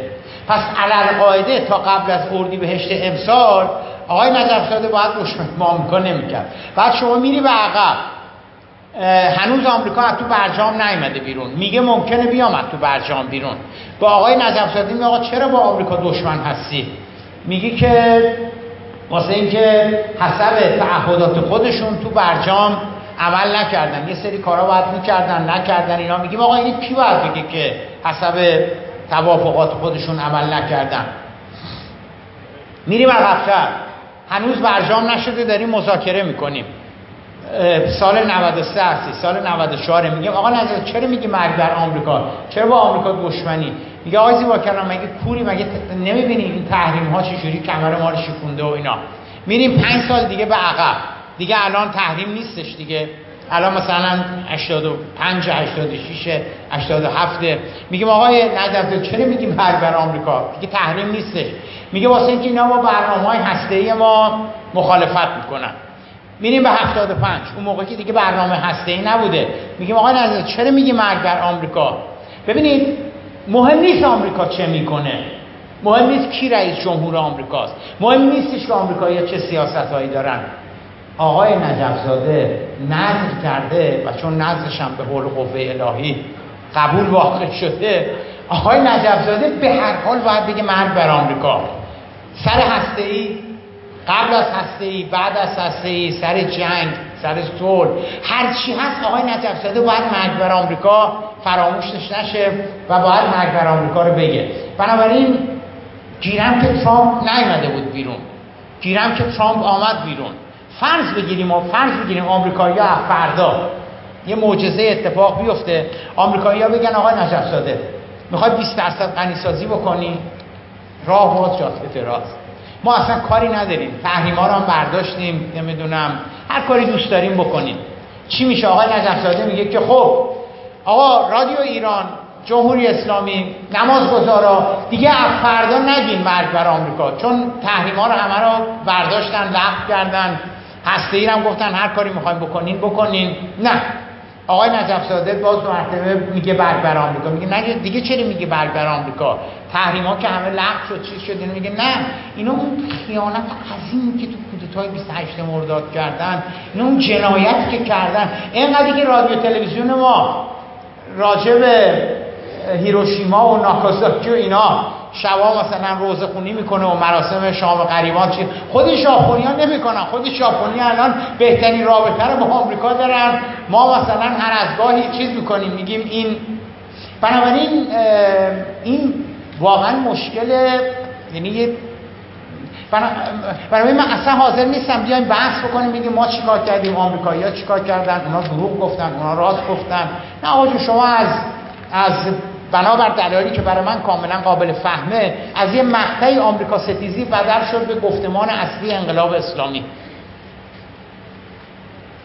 برای اینکه دموکراسی رو فاتحه شو خوند آمریکا ستیزی. انتخابات آزاد فاتحه شو خوند. آزادی مطبوعات فاتحه شو خوند. آزادی بیان فاتحه شو خوند. همش شد آمریکا ستیزی همش شد مرگ بر آمریکا. دیگه مهم نیست انتخابات چی میشه این چی میشه اون چی میشه. همش مرگ بر آمریکا. بنابراین من می‌تونم بفهمم چون دشمنی با آمریکا چون مرگ بر آمریکا آمریکا ستیزی یه مواهبی داره یه مواهب سیاسی داره اجتماعی داره. بنابراین ولش نمی‌کنه نظام آمریکا ستیزی رو. آمریکا ستیزی رو ولش کنه که باید هزار تا پاسخگو باشه. اون باید پاسخگو شورای نگهبان باشه رد صلاحیت. پاسخگو دوزیا باشه پاسخگو این باشه پاسخگو اون باشه. یه آمریکا ستیزی رو میاد مطرح می‌کنه میندازه وسط و هم, حالا همه که نه اونایی که طرفدارشن میگن آفرین دیدی تو دهن آمریکا زد چه قشنگ صحبت کرد. آقای نجف زاده دیشب تو تلویزیون اینا مالون آمریکا رو. خاک بر سر این روحانی بکنن. می‌خواست بره بشینه مذاکره بکنه و اینا. دیدی چه جوری تو دهنش خورد اینه یعنی الان الان در حقیقت یه اهرام نیرومند سیاسی. و شما خواهر در هر چقدر که میرین عقبتر می‌بینید این اهرام نیرومندتر و نیرومندتر بوده. تو دهه 60 اگه شما آمار می‌گرفتین 80 درصد دانشجوها مرگ بر آمریکا می‌گفتن.